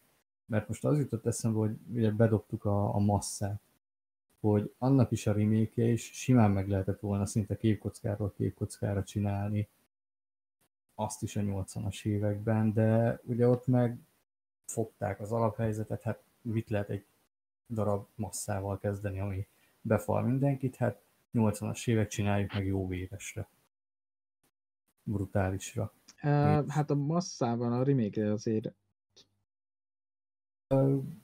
Bármint mire gondolsz? Hát ott, ott kihozták a maximumot már. Az ötvenes, ötven, ötvenhetes film az, az azért igen finoman bánt a témával. De, de érdekes, hogy maga, mert még ami eszembe jutott most, hogy ugye ott van, amit mondtam az előbb, még a Halloween remake, hogy ott is vannak jelenetek konkrétan átemelve, de azok meg untam újra látni, a... mert ott nem tudta megragadni azt uh, Rob Zombie, amit a Carpenter film. Itt viszont a, a Sziklák személyénél, amit viszont kiemeltetek, hogy a hangulatot, az tényleg sikerül át emelni, akkor, akkor működhet. De a Rob Zombie-nál csak egy üres vázat láttam. Jól van, akkor ugorjunk a következő pontra. Egyébként, hogyha nem haragszó, még lenne egy... Mondom csak, persze, persze. Mégpedig, ha már Wes Craven, Sziklák szeme, akkor ott van például az, az utolsó hátra, aminek nem tudom, láttátok-e az eredetiét, de mai szemmel nézve, euh, én, én nem olyan régen, talán egy évvel láttam, és egyszer nem tudom hova tenni azt a filmet. Tehát, euh, tehát tény, ami tény, hogy valószínűleg hetvenkettőben rohadt erőszakos lehetett, ugyanakkor nem nagyon mutatnak benne semmi olyat, meg tény, hogy van benne egyfajta társadalomkritika, ugyanakkor vannak benne egészen poénra vett részek, ami olyan szinten nem illik a filmbe, hogy ezt egyszerűen nem tudom hova helyezni, és abból is készült egy remake, ami szerintem például meglepően jó lett úgy, hogy ott viszont nem egy az egyben történt azért az adaptáció, és ott is valamilyen szinten néhány jelenetben megvan ez a disturbing érzés. Ott viszont, ha jól tudom, nem ö, ö, ö, Wes Craven csak, a, csak az alapot szolgáltatta, de újraírták teljesen a könyvet. Én láttam az eredetit, és talán a remake-et is, de mind a kettőt rohadt régen, az az igazság. Azt tudom, hogy az eredeti az eléggé fel, felzaklatott bizonyos helyeken. De, de nagyon halványak az emlékeim. Nagyon halványak abszolút emlékeim egyébként most. Ilyen, csak az a probléma vele, hogy egyszer, hogy van benne például rettenetesen különösebben nem mutatnak semmit, de nincs is rá szükség, ennek ellenére durva. Majd utána egyszer csak megjelenik két rendőr, akik elkezdenek poénkodni egymással, ami ez engem teljesen lehozott a filmről, tehát a, a hangulatáról. És a remake-ben ez nincs benne. Ott tényleg kerekítettek ez egy, egy elég durva sztorit, és ha már így szóba került a Sziklák szeménél, tulajdonképpen ott is ugyanezeket a pontokat, nemi erőszak, meg egyebeket sikerült úgy aktualizálni, hogy néhány pontján ott is azt éreztem, hogy szinte meglepő, hogy ez Amerikába így átment a besoroló bizottságon. Hát ez uh, tény, hogy uh, nem tudom, a, a, az utolsó ház balránál hasonlóan felz, felzaklató, mint az eredetinél? A nemi erőszak például? Vagy, tehát... Szerintem ma már jobban. Még sokkal. Jobban, aha, aha. Az a baj, hogy nem vagyok benne biztos, mert szerintem keverem egy filmmel sajnos az utolsó ház balra a remake-et, mert van az a film, amikor sátoroznak, az Eden Lake, azt hiszem azzal kevertem most hirtelen. Hát amikor... az, abban sátoroznak. Igen, igen, akkor, akkor azzal kevertem. A, Last a, a, a Michael Fassbenderes. Igen, mondom, igen. Ugye? A Last House on the Left-ből csak az eredetit láttam szerintem, a remake-et nem. Most így jobban belegondoltam. Ja, abból, abból csak az eredeti verziót láttam, de azt is, hát nem mostanában. Ja, kérdés. Szerintetek kiábrándultak az emberek a horror remake-ekből? Mostanra? Ugye a közönség. A milyen, milyen, milyen, nem tudom, milyen reakciókat láttok mondjuk a neten. Hát most figyelj, a neten elsősorban olyan emberek reakcióját látod, akik alapvetően foglalkoznak a filmekkel, meg nagy mennyiségben fogyasztják őket, és valamilyen szinten tudatosan. Legalábbis én. Bár én nem olvasok komment szekciókat, újságcikkek alatt. Igen, a komment szekció az veszélyes dolog ilyen téren. Tehát, hogy... Igen, tehát én azért elzárom magam ettől a rétegtől. Én azt látom, hogy még nem, nem lehet kijelenteni azt, hogy kiábrándultak, de már megindultunk azon az úton, hogy, hogy, hogy kezdenek már megbukni filmek, kezdenek nem működni filmek, és kezdenek kiábrándulni az emberek belőle.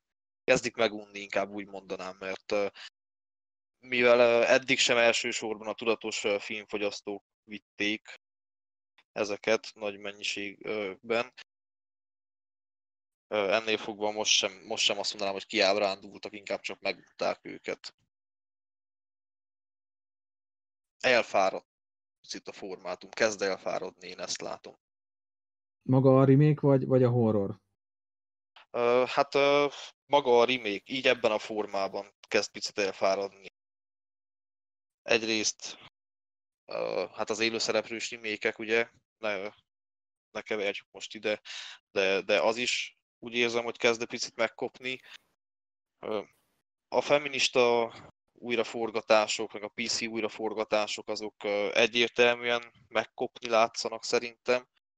Tavaly és tavaly előtt volt a, a, a nagy szárnyalás. A horror remake-ek, hát én most így hirtelenjében nem is tudnék mondani a közeljövőben horror remake-et. Ott is, ott is érezhető, hogy, hogy, hogy kezd megkopni a dolog, hál' Istennek. Remélem, hogy nem csak pillanatnyi. Igen, csak Gábor ugye felvetette már az elején, hogy viszont nehéz újat mutatni. Igen, ez is probléma. Újat mutatni való, valóban nehéz, viszont azért kísérletezni, törekedni a, arra, hogy újat mutassanak, azért lehet. Hát azért, azért készülnek évről évre olyan alkotások, amik próbálkoznak, és kicsit tágabban értelmezik a horrort. Ugye azért volt egy Örökség, volt egy Midsommar, volt egy... egy platform, volt egy, egy világító torony, mert szerintem azt is azért ö, oda lehet sorolni egy, egy, egy horrorfilmhez bizonyos értelemben. Annyira szűk réteghez jut el, mert én azt figyeltem, hogy a, a fiataloknál, ugye, hogy tanítom őket, vagy náluk, ami számított, hogy legyen benne sok jumpscare, valami furcsa lény. Tehát mikor mondták, hogy mennek megnézni az Apácát, azt hiszem volt ilyen. Hú, hát azt mennyire várják, milyen jó volt az előzetesek. Vagy meg kellett velük néznem egyszer egy dupla órán a Akasztófa. Az volt a... Ú, az de rossz film. Ú, de jó Isten. Kamerás ökörség. És nekik az mennyire tetszett, mert félelmetes. És milyen jó. Tehát, amíg ilyen az igény, addig egy Örökségnek, vagy egy Midsommarnek nem lesz nagy népszerűsége. Tehát addig nem hiszem, hogy várhatunk nagyfokú megújulást a horrortól. Mert emiatt meg megtörténik az, hogy ugye a horrorra még megint úgy kezdenek el nézni, hogy, hogy egy egyszerű szórakozást kielégíteni kívánó műfaj. Igen, ez tény, viszont szerintem azért pozitívumként lehet elkönyvelni, hogy mainstream-ebb vonalon is jelennek meg azért kísérletezőbb darabok és intelligensebb darabok. Azért ott is, ott is van egy, egy Quiet Place.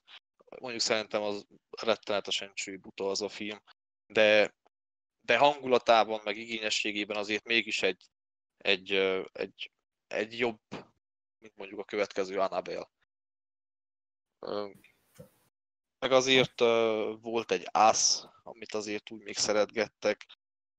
Vannak azért azért nagyobb, nagyobb uh, mainstream filmek is, amik próbálkoznak azzal, hogy a, hogy, hogy a horror műfajt egy picit életre, életre ha, már remake, ha már remake, nem sokára érkezik a, az új Candyman, vagy hát nem remake lesz, hanem egy, ugye egy folytatás lesz, de nem sokára ugye új Candyman, amit uh, nem tudom, remélem, hogy, remélem, hogy megfogja. Mondjuk miért, miért is ne, Peele bácsi, miért ne fogná meg a sztorinak a lényegét, ha már ő úgyis ugye, mára már csak a bőrszíne miatt ugye, feketéknek azért egy, egy fekete kultúrát dolgozza fel alapból a Candyman, úgyhogy miért is ne sikerülne frankon.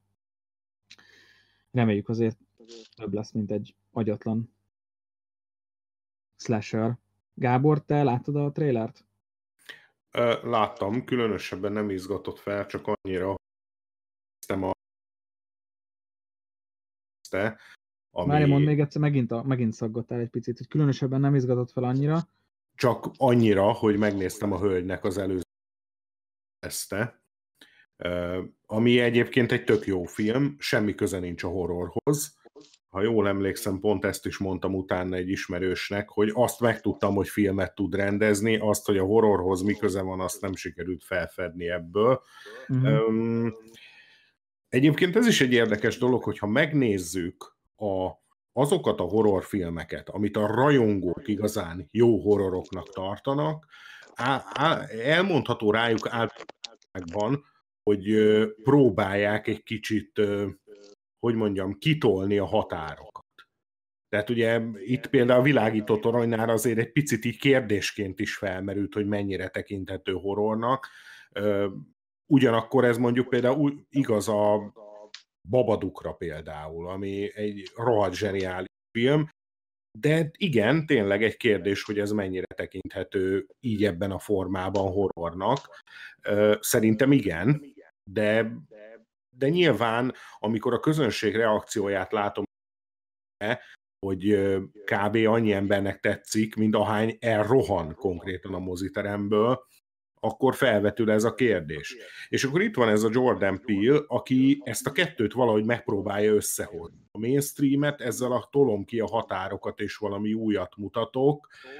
Üm, még nem vagyok száz százalékig meggyőzve. Tehát az asszról még most sem tudom eldönteni, hogy mennyire tetszett. Az biztos, hogy sok pontján zavaró a film, és, és nagyon sok mindent akar mutatni, de de azt eldönteni, hogy, hogy azt tudom, hogy jó film, azt nem tudom eldönteni, hogy nekem mennyire tetszett még. Nem lehet, hogy túl amerikai ez a film nekünk? Ö, én nagyon sokat utána olvastam egyébként direkt ezért. Hogy én a te videódból tudtam meg egy csomó mindent például erről a igen, én, én, én ezért, ezért olvastam utána, mert, mert érdekelt a téma, hogy, hogy úgy tudjak döntést hozni, de nem sikerült döntést hozni. A, a, annyiba tudom, hogy jó film, csak azt nem tudom eldönteni, hogy nekem tetszett, viszont például az első filmje, a Tűnj el, az, ami engem meg sokkal kevésbé győzött meg. Mm-hmm. Nekem az assz az akkor már sokkal jobban tetszett. Az olyan furcsább volt ott, mint hogyha egy kicsit jobban elengedte volna magát, mint hogyha még azokhoz a alapokhoz sem kellett volna ragaszkodni, amihez a Tűnj el esetében ragaszkodott.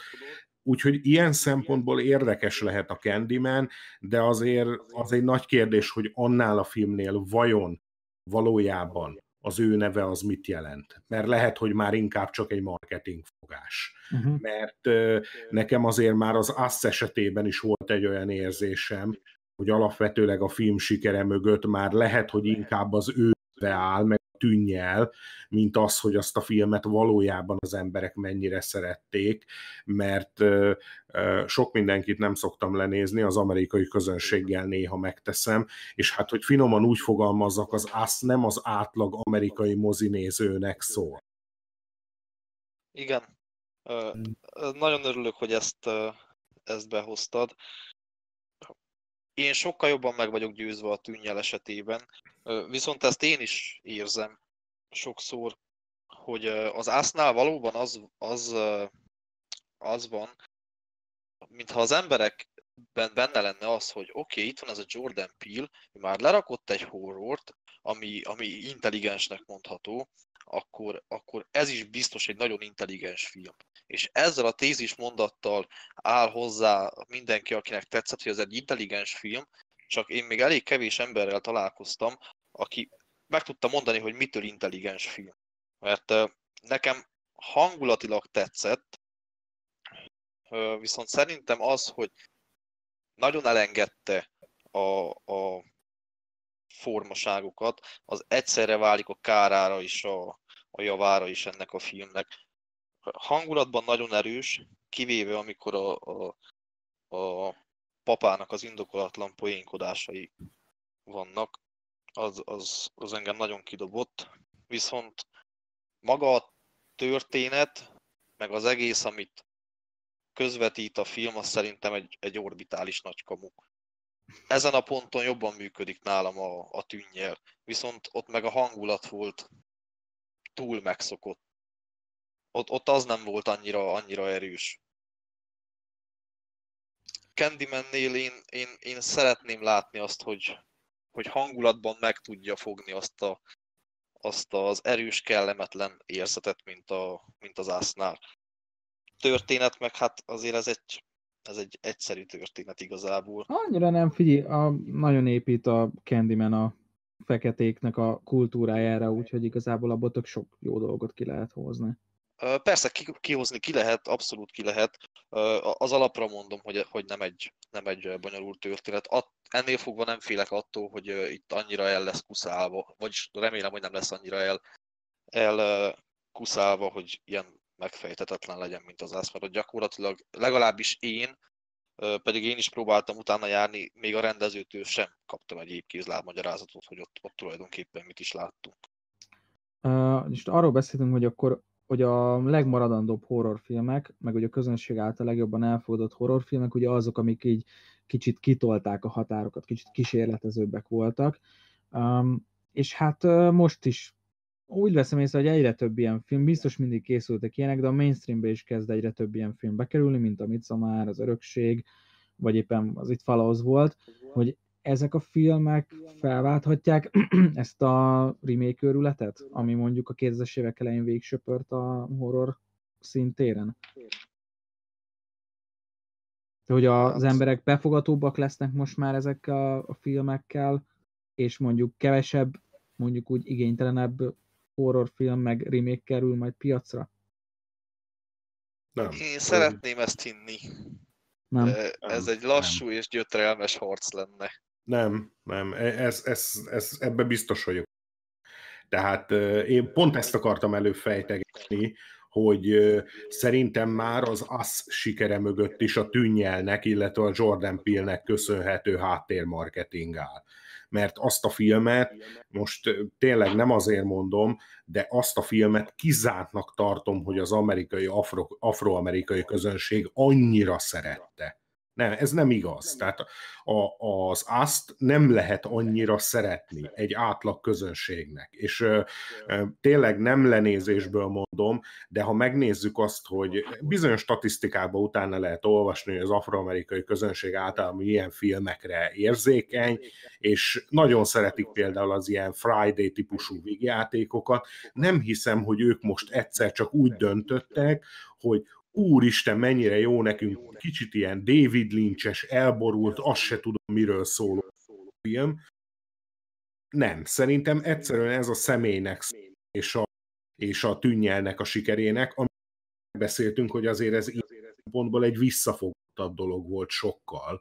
És pont ebből gondolom azt, hogy ha azért megnézzük a Fehér éjszakák, vagy éppen az Örökségnek a sikerrátáját, nem ezen a szinten forog jelen pillanatban a producereknek a, hogy is mondjam, a gondolatai, hogy milyen jó lenne harminc milliót keresni egy filmből. Tehát nem az a baj, hogy miközben, hát én nem tudom pontosan, de ha jól emlékszek, valami olyasmit mondogattak, hogy az új fűrészfilmtől egy ilyen hatvan-hetven milliós nyitányt várnak, akkor a Örökség az összesen harminc-negyven milliós bevételét, tehát nem, nem tudja felváltani. Mert egész egyszerűen ezek a filmek nem az átlag közönségnek szólnak, és én azt is akartam mondani előbb, csak lehet, hogy akkor rosszul fogalmaztam, hogy a horrorrajongók esetében mondható el, hogy náluk egyre inkább sikere van az ilyen típusú filmeknek.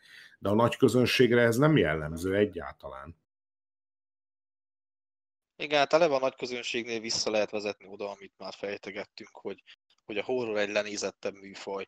Mert a nagy közönség is így áll hozzá, hogy a horrorban nem keresnek, még ha, még ha néha meg is néznek egy-egy, egy, mondjuk úgy, egy komolyabb, komolyabb filmet. A horrorban alapvetően az átlag közönség nem keres többet annál, mint hogy lehessen ijedezni valami rúsnya szörnyön, vagy egy démonon, vagy egy megszállt iPhone-on, vagy bármint, és lehessen szórakozni rajta egy, egy két órát. Tehát nem, nem, nem várják el, és ennél fogva igazából nem is fogadják jól azt, hogyha egy horrorfilmen gondolkodni kell, vagy hogyha egy nagyon ki akar mozdítani a komfortzónától. Mert, mert alapvetően nem azt keresik a horrorban, ami ami igazából a horrornak az eszenciája lenne, hogy kimozdítson a komfortzónádból. Igen, igen. Én az, uh... azt úgy láttam, hogy mellettem három lány ült, és nekik tényleg ennyi volt a film, csak erre tudtak ügyelni, hogy úristen, ott mozog hátul egy alak, úristen, mindjárt be fog jönni, mindjárt meg fognak ijeszteni, és végig visonták a filmet. Igen, mert ezt keresik. Igen. E- ehhez lettek hozzászoktatva, és ők is ezt keresik alapvetően egy horrorfilmben, hogy megjelenjen az ijesztő alak a tükörben. Egyébként Ja, van lét, létjogosultsága ezeknek a filmeknek, tehát hogy az ijeszgetésnek nyilvánvalóan, mint mondom, az, mióta létezik horror műfaj, azóta vannak silányabb filmek, vagy ilyen ö, olyan filmek, amik, amik így csak egy limonádé filmek úgymond, egy este kikapcsolása jók, csak hogy ö, nem tudom, hogy mennyire van összhangban ez a minőségi munkákkal manapság. Mármint... Uh... Hát, hogy egy, egy, egy limonádé horrorra mennyi olyan film jut, ami még akar is üzenni valamit. Horror zsánerén belül természetesen. Hát... Igazából... Szerintem senkinek nem nagy újdonság, hogy nem túl jók az arányok. Hát igen, de igen. Szerintem soha nem is voltak jók az arányok.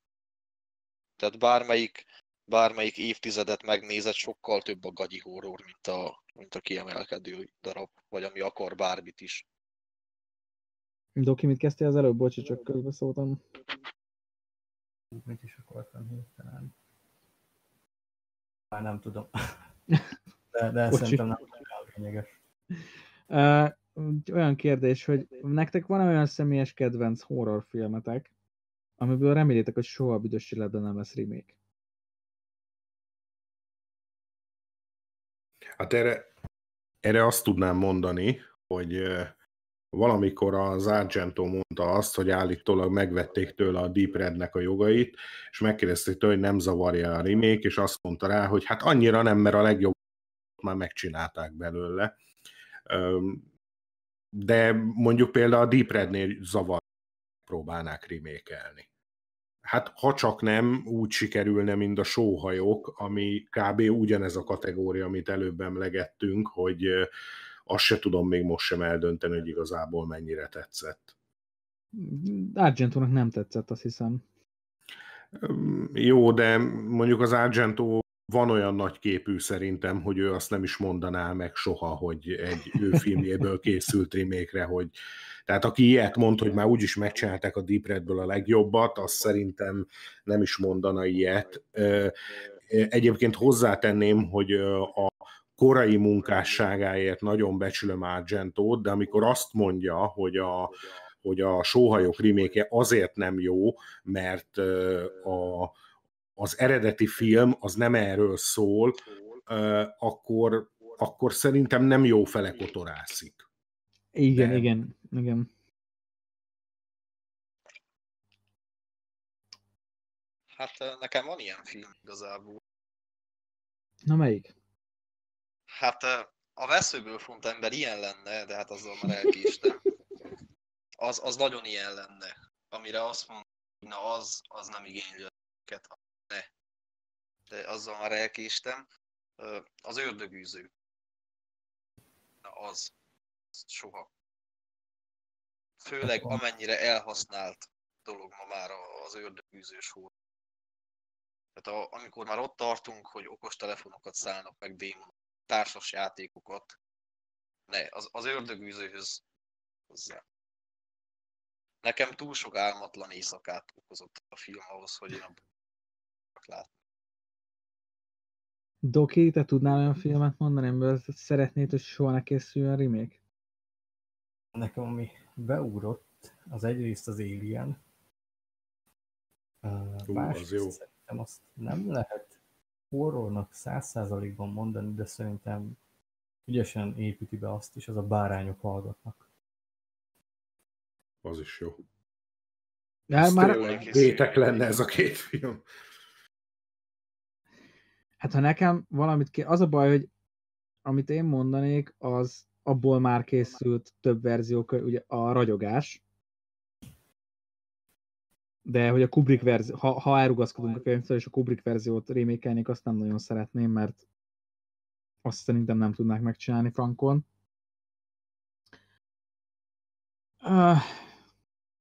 Az a baj, nem tudom mennyire horror, de például a Daily-ből se szeretnék remake-et.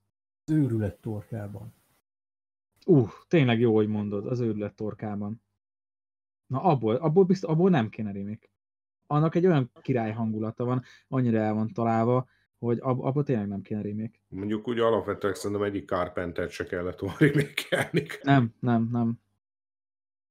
Egyébként akkor, akkor felteszek egy másik kérdést, csak azért, mert hogy becsatlakozik hozzád, hogy és milyen olyan horrorfilm van, amit egyébként kedveltek, de mégis megnéznétek bele egy remake-et, és most becsatlakozok hozzád, én például a ragyogásból megnéznék egyet. De úgy, hogy elengedik a Kubrickot. Úgy egy másik, úgy új verziót készítenek a ragyogáshoz? Hát a könyv alapján úgy, hogy teljes mértékben elengedik a Kubrickot, hanem, hanem a könyv alapján mennek, és hát ugye végül is ugye elkészítenek tévémini sorozat, ami ugye azért eléggé inkább a könyvre hagyatkozott, de ugye az meg azért összességében egyéb tényezők miatt elég rossz. Tehát... Ez tévén ja, nem működik. Ez... Igen, de mondjuk, hogyha megnézzük a Flanagan csinált Álomdoktort, akkor azért nagyjából az első felébe kapizsgálhat, hogy milyen lenne ez a sztori úgy, hogyha nem a Kubrick csinálná. Aztán a második felébe már ő is átment Kubrickba, de De látszik, hogy azért ebben a sztoriban lenne fantázia, nem csak feltétlenül a Kubrick látásmódjával, és nem feltétlenül csak Jack Nicholson. Valószínű, több mint valószínű, hogy megbukna szerintem ez a remake.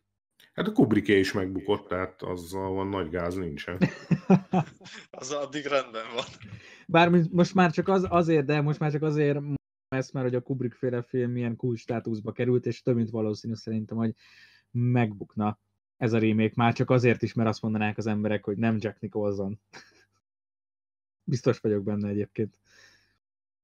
Hú, én most lehet, hogy én vagyok az az, az igazság, hogy attól függetlenül, hogy én, én kedvelem a ragyogást, nagyon-nagyon sok problémám van vele.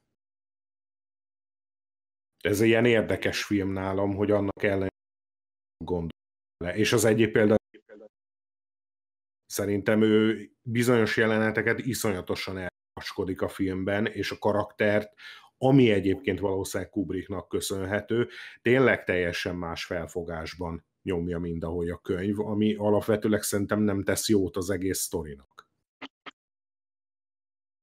Á, nekem a, nekem a könyv volt egy picit. Hát ilyen egyáltalán nem hozta el azt a, azt a hatást, amit, amit elvártam a film után, és, és nekem a könyvbéli Jack Torrance is gyengébb volt. Nem volt annyi. A Jack Nicholson fél az, ő, ő, ő konkrétan meg lett szállva. Ő teljesen elmebeteg volt. A Na de ezért az... mondtam, hogy megnéznék egy másik változatot. Igen, igen, persze.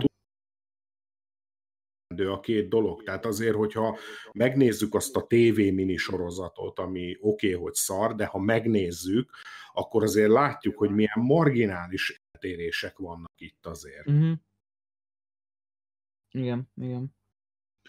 Na közben azon gondolkozok, hogy én milyen filmet néznék meg remake-be, amit szeretek. Nektek, srácok, van már? Én is ezen gondolom, mert, mert biztos, hogy lenne, amit túl elsül. Mert uh, azért uh, remake a Carpenter-féle dolog is, és az is sokkal jobb lett uh, az eredetiben egyes. Mondjuk a Carpenter-féle de... dologban már, meg mondjuk itt a ragyogáshoz is, a Carpenter-féle dolog az biztos, hogy remake, vagy az egy könyvnek a második feldolgozása? Tehát ez, ez egy olyan nagyon szőrszálhasogató kérdés egyébként, tudom. De... Azért... Azért biztos, hogy remake, mert tudjuk, hogy Carpenter szerette az eredetit, és inspirálódott belőle. Jó, oké. Okay. Oké, okay, elfogadom. Egyébként én csak így még így zárójelbe jegyezném, hogy újdonságot nem hozott a horror műfajba, ez tényszerű, de alapvetőleg szerintem volt egy időszak, amikor Stephen Kingnek szinte az összes, hát tulajdonképpen, hogyha írt egy bevásárló listát, az asszony, még azt is megfilmesítették, és ezekre általánosságban elmondható, hogy néhány pozitív kivételtől eltekintve mindegyiknek óriási problémája volt, hogy apró pénzből csinálták. És szerintem például az aznál már csak azért is jól működött egy új megközelítés, egy új remake, mert látszik, hogy profin van elkészítve. És szerintem a Stephen Kingnél nagyon sok adaptáció van, ami szintet emelkednek már csak attól, hogy profibban van elkészítve, mint ahogy annak idején silány csak úgy megcsinálták. Ez igaz, igen. Ez, ez jogos. Én, én ezt reméltem a kedvencek temető, temetőjéről is, úgyhogy ezt fogom össze. Én annyira nem utáltam az új kedvencek temetőjét. Nem én mondom, sem hogy... utáltam, csak olyan fölöslegesnek éreztem. Nem, szerintem se lett annyira rossz, mint amennyire, amennyire rossz, rossz felhang. Nekem most három film jött így. Jaj, de jó, nekem még egy sem. Közben nézem az IMDb listán a pontozásaimat, hogy melyikből néznék meg egy remake-et. A kilencvenhetes Halálhajó. Bár az eredeti elképzelésnek megfelelően, a, ahogy amiket kivágtak jelenetek. Bár ott lehet az lenne érdekes, ha visszaraknák azokat a momentumokat, mert a, a hangulata az nagyon jó a filmnek. A másik, az egy, egy pocsék film, a Félelem galaxisa. Ezt nem tudom, láttátok-e? Galaxia Fél, aha. Amikor a kéz levágva dob csillagot. Igen, az, igen. Az, az, szerintem remek. Lehetne koncepció, az jó, és ezt kellene kihasználni. Valamilyen formában. Ja, mondok egy filmet, amiből azért néznék meg remake-et, mert... Ö... Várj, még maga... a Dokinál lemaradt egy film. Egy, egy... Hármat mondott. Jaj, bocsi, bocsi. Ez csak poénból. Kilences terv az űrből. Uh. Mondjuk az erős. Az egyetlen Tim Burton film, amit szeretek, az a***d. Meg az Ollókezű Edward, jó. Gyerekkori emléke. Én, hogyha választani kéne, már csak az a baj, hogy a filmnek a befejezése az az eredeti tökéletes. Azt nem tudnák megcsinálni még be jobban, viszont maga a film rossz. Ez pedig nem más, mint a Sleepaway Camp. Tehát, hogy abból egy jobb verziót az utolsó húsz másodpercig, mert az, az utolsó húsz másodperc az olyan rohadt nagyot üt, mint a szívlapát, ha először látod, de szerintem másodjára is, mert nagyon beteg. Viszont maga a film nagyon rossz. Nagyon lassú, borzalmas a színészi játék benne. Azt tényleg végig szem, kell szenvedni ahhoz, hogy elérjünk ahhoz a ponthoz, hogy, hogy, hogy tényleg így rohadtul magunk alá csináljunk, mert szerintem rohadt félelmetes a vége, és nagyon beteg. Abból ezért megnéznék egy remake-et. Egy jobb verziót. Garas? Hát, én gondolkozom, de nincs, nincs ilyen. Igazából az a, az a probléma, hogy ami megérne egy remake-et, az azért érne meg egy remake-et, mert legalább az alapötlet jó. De, de ilyen nem nagyon van. Hát, nevetni fogsz. A nyelés megérne egy remake-et. Egy kompetens rendezővel, aki nincs tele frusztráció. Ti láttátok, srácok, a nyelést? Én láttam. Doki, te láttad? Nem, én nem láttam. Annyira rossz. Ez Gábor, neked tetszett? Ö, annyira nem, mint amennyire nagy volt a ház. Az is felült erre a vonatra, amin érkezett az Örökség, meg az It Follows, meg a Babadook, de szerintem ez messze nem volt annyira erős. Itt jó, azért nagyon rámentek egyfajta metaforára, és azzal szerették volna eladni, volna eladni a filmet, ami szerintem annyira nem állt jól neki. Én, én egyébként nagyon szeretem azt, amikor elrugaszkodik a horror műfaj, és másfele kandikál, de, de szerintem ez már annyira másfele kandikált, attól most, hogy valaki ö, ilyen, ja várjál, most kevertem a nyerssel, bocsánat. Összekevertem, amikor emberhúst tesznek a francia film. Igen, pont ez jutott eszembe. Összekevertem az, az a film azzal. A, az alapján, amit mondtál, mm. hogy, hogy azt fogom behozni. Bocsánat. A nyelést azt láttam, az nekem baromira tetszett. Igen? Igen, Igen én nagyon Igen. szerettem azt a filmet. Egyetlen egy ö, ö, dologba nem sikerült rájönnöm, hogy mi a célja. Tehát, ö, hogyha valaki egyfajta Öm, hogy is mondjam, egyfajta ilyen állatot mutat be a filmjében, akkor azt gondolom, hogy ezt valahova ki kell vezetnie. Tehát ugye, ugye itt is egyfajta metaforát látunk, ami egyébként meg lehet a pszichológiai problémákra vezethető vissza. Itt maga a nyelés a metafora, ami egyben függ, függhet akár a vagdosással, vagy egyebekkel, de nem igazán értettem, hogy ezt... Van egyébként, nem tudom, hogy ezt láttatok-e, azt a filmet, a Titkárnőt. Én nem. Az egy, az egy hasonló vonalon mozog, annyi különbséggel, hogy ott ugye az illető vagdossa magát, és arra fut ki a film, hogy tulajdonképpen mi a traumája, és ezen hogy tud túllépni. Na most itt ennél a filmnél szerintem borzasztóan hiányzik az, hogy nincs meg az az érzés, hogy hogy tud ezen túllépni, csak egyszerűen egy traumafelismerés van, és egy állapotleírás. És szerintem ez rettenetesen kevés egy ilyen témával foglalkozó filmnél. Hát szerint, szerintünk, mert hogy nagyjából ebben konszenzusan pont az a problémája a filmnek, hogy, hogy van megfejtés, tehát a végén ott, ott lényegben meg is oldódik a probléma. Tehát azzal zárul, hogy, hogy ő elmosolyodik, ergo a problémát megoldotta. Ö, de ez, ez, ez, ez egy ilyen áll... Ő akkor... Mármint fémtárgyakat. Megint, megint kicsit szaggattál.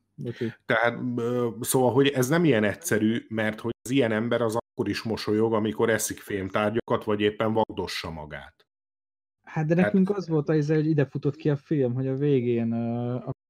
De ez nem kifutás. Meglett, meglett az abortusz, és, és ő ezzel oldotta, mert ezzel oldotta föl magát. De az mit? A...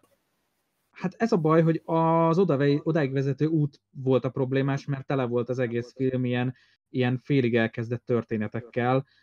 Teszem azt igen, a magányos barát, vagy a izé, vagy a... Tehát ott igazából semmi... Nem lett végigvezetve az, az, az, hogy itt akkor most ténylegesen a, a betegségről szól a film. Pont, én pont ezért mondom, hogy megnéznék egy reméket, ami viszont ezt vezeti végig, és ezt fejtegeti, nem az, csak meg van igen, vetítve, ez is, egész... aztán meg egy erőszak, meg őt nem akarták, meg... Minden baja van szerint. És minden, minden egyetlen egy szál sincs elvarva, és a végén az a, azt látjuk, hogy megtörténik az abortusz, és a leányzó mosolyogva konstatálja ezt. És mondjuk ez minket még fel is cseszett agyilag, hogy hogy lehet, hogy lehet azt, hogy valaki mosolyogva konstatálja azt, hogy éppen most vérezte ki a gyerekét. Um, maga az állapot leírás egyébként, tehát ez még mindig tartom, hogy hogy az intelligens, ahogy az állapotot leírja. A probléma az továbbra is azt gondolom, hogy, hogy vagy túl korán van vége a filmnek, mármint olyan szempontból, hogyha tényleg film akar lenni, nem csak egy látlelet, mondjuk így.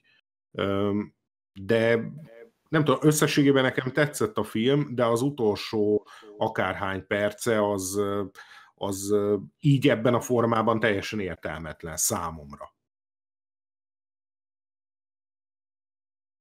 Jó, kicsit elkanyarodtunk a remake-ektől, akkor... Uh, Ebben eszembe jutott még, ha nem... Mondjad, na, mondd! Nem tudom, láttátok-e hatvankettes film, Lelkek karneválja. Én, Én láttam, de nem emlékszem rá. Nekem meg bakancslistás. Uh, szerintem nagyon jó amatőr film, de, de nekem nagyon tetszett. Szerintem ebből egy művészi jellegű horrort simán ki lehetne hozni. Egy, egy még profibbat. Alapból a, a kisköltségvetés jól áll neki, de ha ezt vérprofin kiviteleznék, szerintem nagyon izgalmas lehetne. Így nem mondok semmit a sztoriról majd, amíg nem láttad Zebra. Jó, majd bakancslistás egyébként szeretném megnézni, mert... mert, mert... Egyre több bakancslistás filmem van, és sose fogom utolérni magam, meg a regényeimmel se, mert csak gyűlnek a polcon. Vicces egyébként, hogy kilencvennyolcból csak uh, pusztán a címét vették át. Tehát még egy film, az a helyzet hogy... a House of Wax-nél. A... Még egy film, amit megnéznék remake-be, az a, a Just Before Dawn. Slasher filmet. Abból megnéznék egy remake-et, mert nekem a, mert nekem a régi egy picit lassú.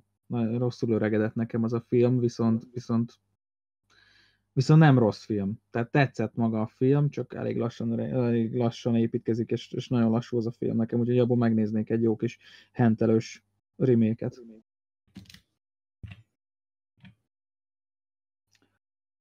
Jó van, srácok.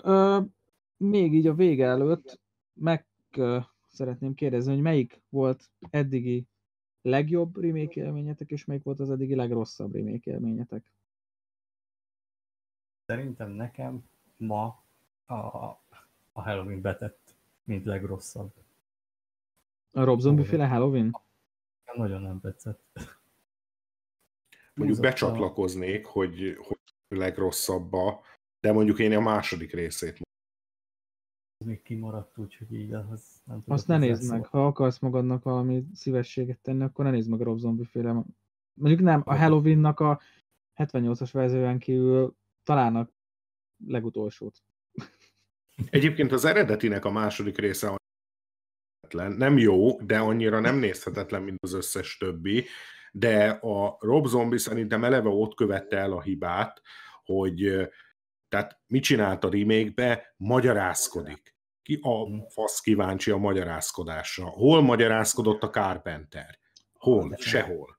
Sehol. Az a baj, hogy egy olyan, de most így a húsz... És a második résznél már a koncepciót értettem, hogy mit akar. Tehát igen, ott igen. Aztán már nem is értettem, mit akar. Az a baj, hogy szerintem pont azt a világot éljük, ahol mindennek kell magyarázni. Mindennek kell. Sequel, prequel, rip, spin-off, minden. És, és szerintem ez az egyik oka annak, hogy például uh, Rob Zombie is próbálta mélyre nézni ezeknek a dolgoknak. Hogy ú, vajon, vajon, ó, miért lett ilyen Michael Myers? Oké, okay, rendben, de akkor ezek szerint az eredetit nem értettem. Hát, én az összes Lovecraft feldolgozással így vagyok. Hogy nem akarják megérteni, hogy Lovecraft egyszerűen nem vihető jól a filmre, és mégis megpróbálják folyamatosan, és mindig azt mondom, hogy akkor az eredetit valószínűleg nem értik, hogyha megpróbálják folyamatosan filmre vinni. De hát megpróbálják. Legalábbis nálam nem működnek. Kivéve mondjuk a Reanimator tart, már, már mondjuk az, az egy elég könnyen feldolgozható novellája Lovecraftnek, de, de rengeteg olyan van, amit, amit, amit nem értek a mai napig, hogy miért kellett elkészíteni. Garas, neked legjobb, legrosszabb? Hát... Uh... Ha, ha csak horror szegmensben nézzük, legjobb az, az egyik a Carpenter. Mondd még egyszer, már mindenki szaggad már egy picit. Tehát ha, ha csak horror szegmensben nézzük, akkor a, a legjobb az egyértelműen az a Carpenter féle uh, dolog. dolog. Igen. Uh, nyilván úgy, hogy, uh, hogy az eredetit láttam. Ott láttam előbb. Uh, A legrosszabb, hát nem mondanám olyan, olyan ö, markáns élménynek igazából, mert hát valahol azért számítottam rá, mert biztos voltam benne, hogy lesz, de a kilencvennyolcas pszichó remake. Csak azt láttam a remake-ek között. Pú, az de rossz.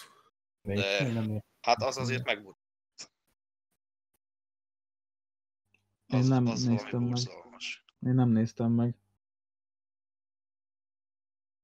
Úgy vagyok hát, vele, mint a veszőből font ember remake-kel, hogy nem akarom látni. Nem akarom hát a veszőből font ember remake az, az is borzalmas, viszont, viszont az, az, az vicces. Tehát én, én tényleg arra nem tudok haragudni, mert az mint egy trash élmény, úgy, úgy, úgy elég megkapó. Egyébként ha, ha szerintem lehet, azt nem gondolták komolyan. De sajnos a szihót az komolyan gondolt. Igen. A pszichó az egyértelműen komolyan van gondolva. Hát a veszőből font ember az, az, az tényleg, tényleg azért nagyon rossz indulatúnak kell, hogy azt, azt, azt, azt feltételezze valaki. Lady Samurai-t, Nicolas Cage lepörgőrugásozza. Viszont ha lehet mondani olyant is, ami, ami nem horror, akkor hát mindkettő vígjáték. A legjobb remake élményem nekem valaha az a, a Stallone-féle Oscar, de Oscarhoz viszonyítva, én a remake-et sokkal jobban szeretem. Uh-huh. A legrosszabb pedig az a Riviera Vadorzói remake-je, Csalócsajok, volt talán a magyar címe. De, de egyébként a Riviera Vadorzói egy francia filmnek. Ezt én is pont múltkor olvastam, nem tudtam róla. Bocsi, lehet, hogy csak nálam, de beszaggattál. Hogy, hogy egyébként a Riviera Vadorzói egy francia filmnek a remake-je. Ezt én is múltkor olvastam valahol. A Marlon Brandósnak? Ö, igen, igen. Igen, igen, azt tudom, azt meg is néztem.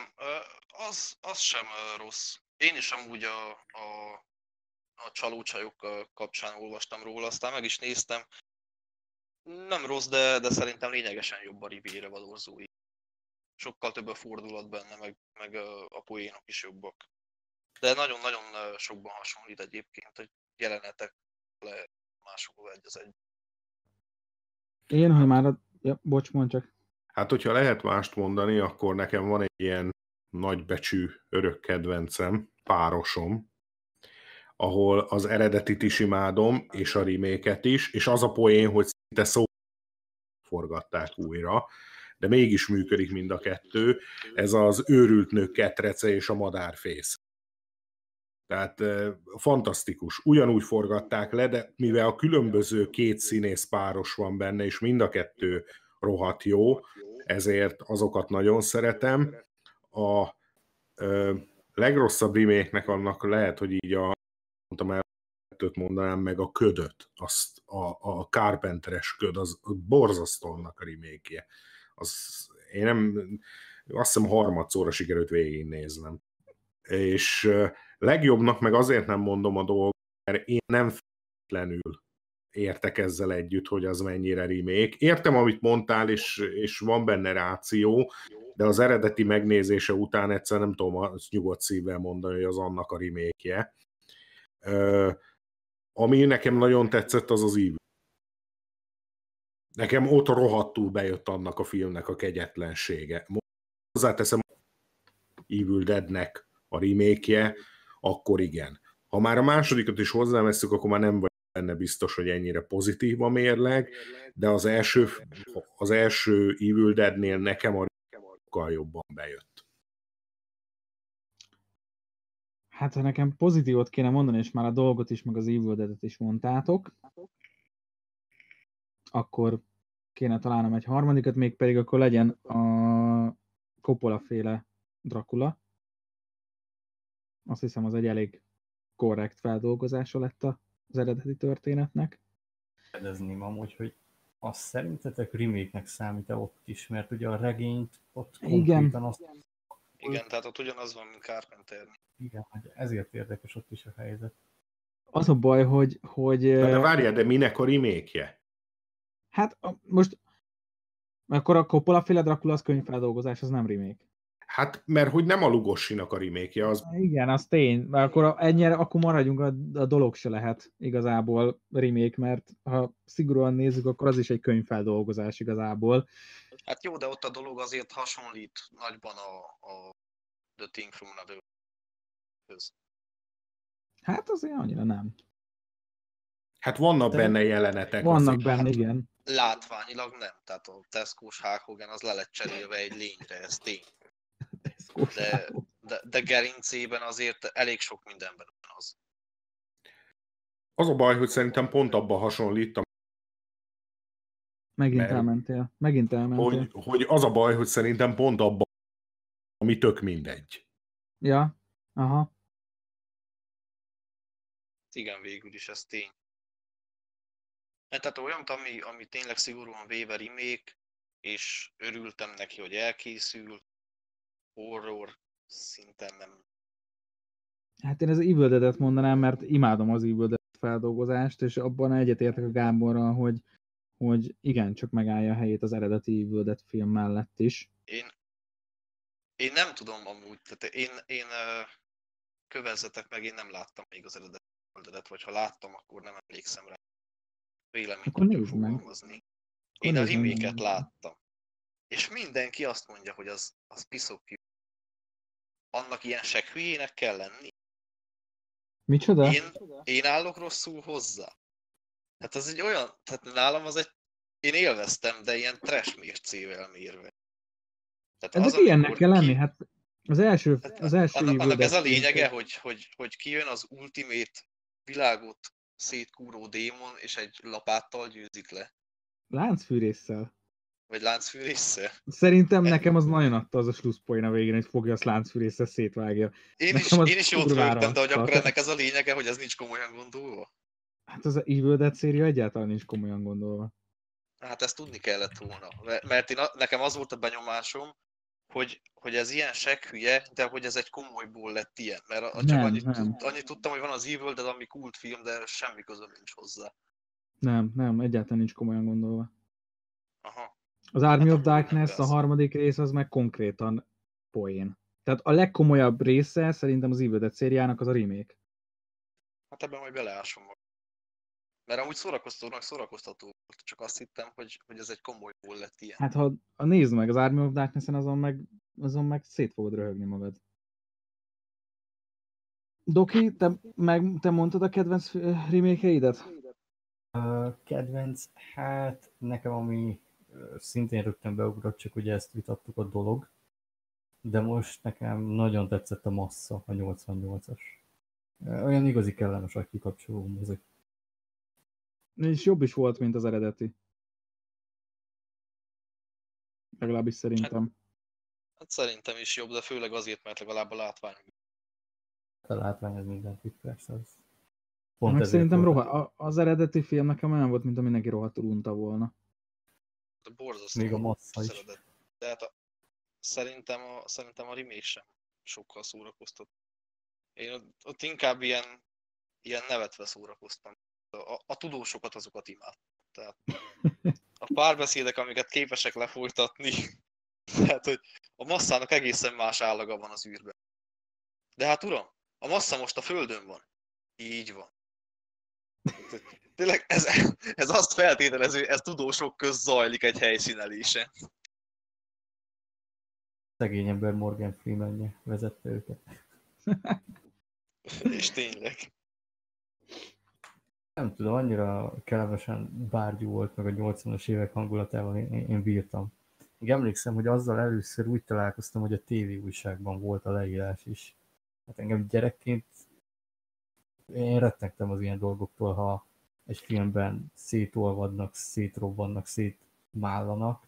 Úgyhogy én, én tartózkodtam tőle, aztán később láttam jó néhány részletet a, a nyolcvannyolcasból, de most láttam először elejétől a végéig is. Ja, jó volt. Ott azért vannak tök erős jelenetek, mikor a srácnak kihúzza a kezét, amikor a nyúl ki a srác és letszakad a keze, Ezen. Vagy a telefonfülkés jelenet, azért azok rohadt jók. Látványilag amúgy igen, azért, azért van egy-két dúlva. Vannak ilyen nonsense jelenetek, mikor a csomagtartó, ö, toma, ö, csomagtartóban a minibár.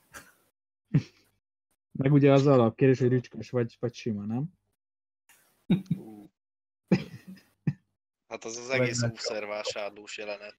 Egyébként, bocsi, nem tudom, hogy aki a, aki a Dokit játszotta az ötvenes, ötvenhetes verzióban, az nem a, a boltos a, a remake-be? Na mindegy, csak így eszembe jutott, néztem a remake, néztem az eredetit, és nagyon ismerős volt a tag, mintha ő játszotta volna a boltost, aki megkérdezte, hogy rücskös óvszert szeretne vásárolni. nyolcvankettőben meghalt, úgyhogy nem. Nem, nem. A francba. Pedig tényleg teljesen abban voltam, hogy jó van, jó van. Hála az internetnek. Uh, akkor azt hiszem körbejártuk a remake témát. Valakinek valamilyen hozzáfűzni valója még esetleg? Hozzából szerintem nagyjából mindent. Mindent elmondtuk. Szerintem, hogyha ha le akarunk általános igazságot. Szerintem nem önmagában a remake-kel van baj, mint a remake-elés úgy. Azzal van baj, amikor a remake mögött nincs semmi. Tehát uh, akkor jó egy remake, ha van, van uh, mögötte valamilyen szándék. Vagy az, hogy, hogy revitalizáld az adott korszakra, akár a hangulatot, akár, akár bármit, amit itt, uh, hogy érdemes tovább örökíteni, vagy akár az, hogy, hogy egy alapvetően rossz filmben megláttál egy jó alapötletet, és azt szeretnél újra gondolni, de, de hogy legyen mögötte valami azon, hogy forgassuk le, mert az úgy viszont... Hát legyen célja a remake-nek azon kívül, igen, a bevételen kívül. Meg itt igen, úgy kellene gondolkodniuk, hogy venni a sima alapötleteket is, esetleg összegyúrni, mint az Alien is, hogy szörnyfilm volt kismillió előtte. Aztán vesszük azt, hogy kísértett ház, de az űrhajó lesz, és akkor kapunk egy újszerű egyedit. Vagy a Függetlenség napja, csészehajas inváziós film volt az ötvenes években, hát kibővítjük a kilencvenes évek igényeihez. És akkor nem kell cím szerint, szó szerint remékelni, hanem ami ötletes, jó, fel lehet turbózni, vagy, vagy még jobban kihozni belőle esetleg értelmesebb dolgot, akkor azt szépen felhasználni. És akkor nem azt fogod mondani, hogy ú, már a kismilliómodik remékje készült el a Halloween-nak meg folytatása, hanem kapsz egy újszerű cuccot. Gábor, neked valami végszó a remake-ekkel kapcsolatban, a horror remake-ekkel kapcsolatban?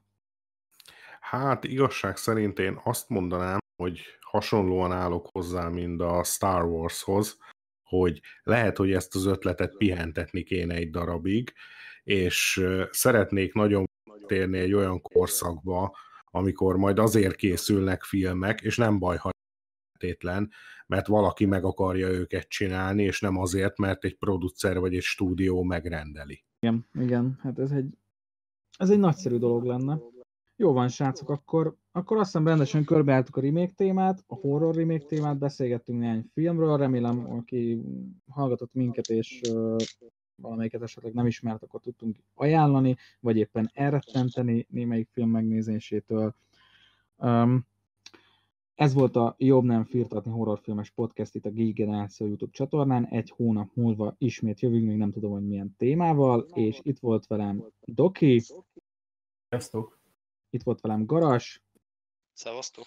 És itt volt velünk Gábor. Sziasztok! Köszönjük szépen, hogy meghallgatotok. Én Zebratti voltam. Sziasztok!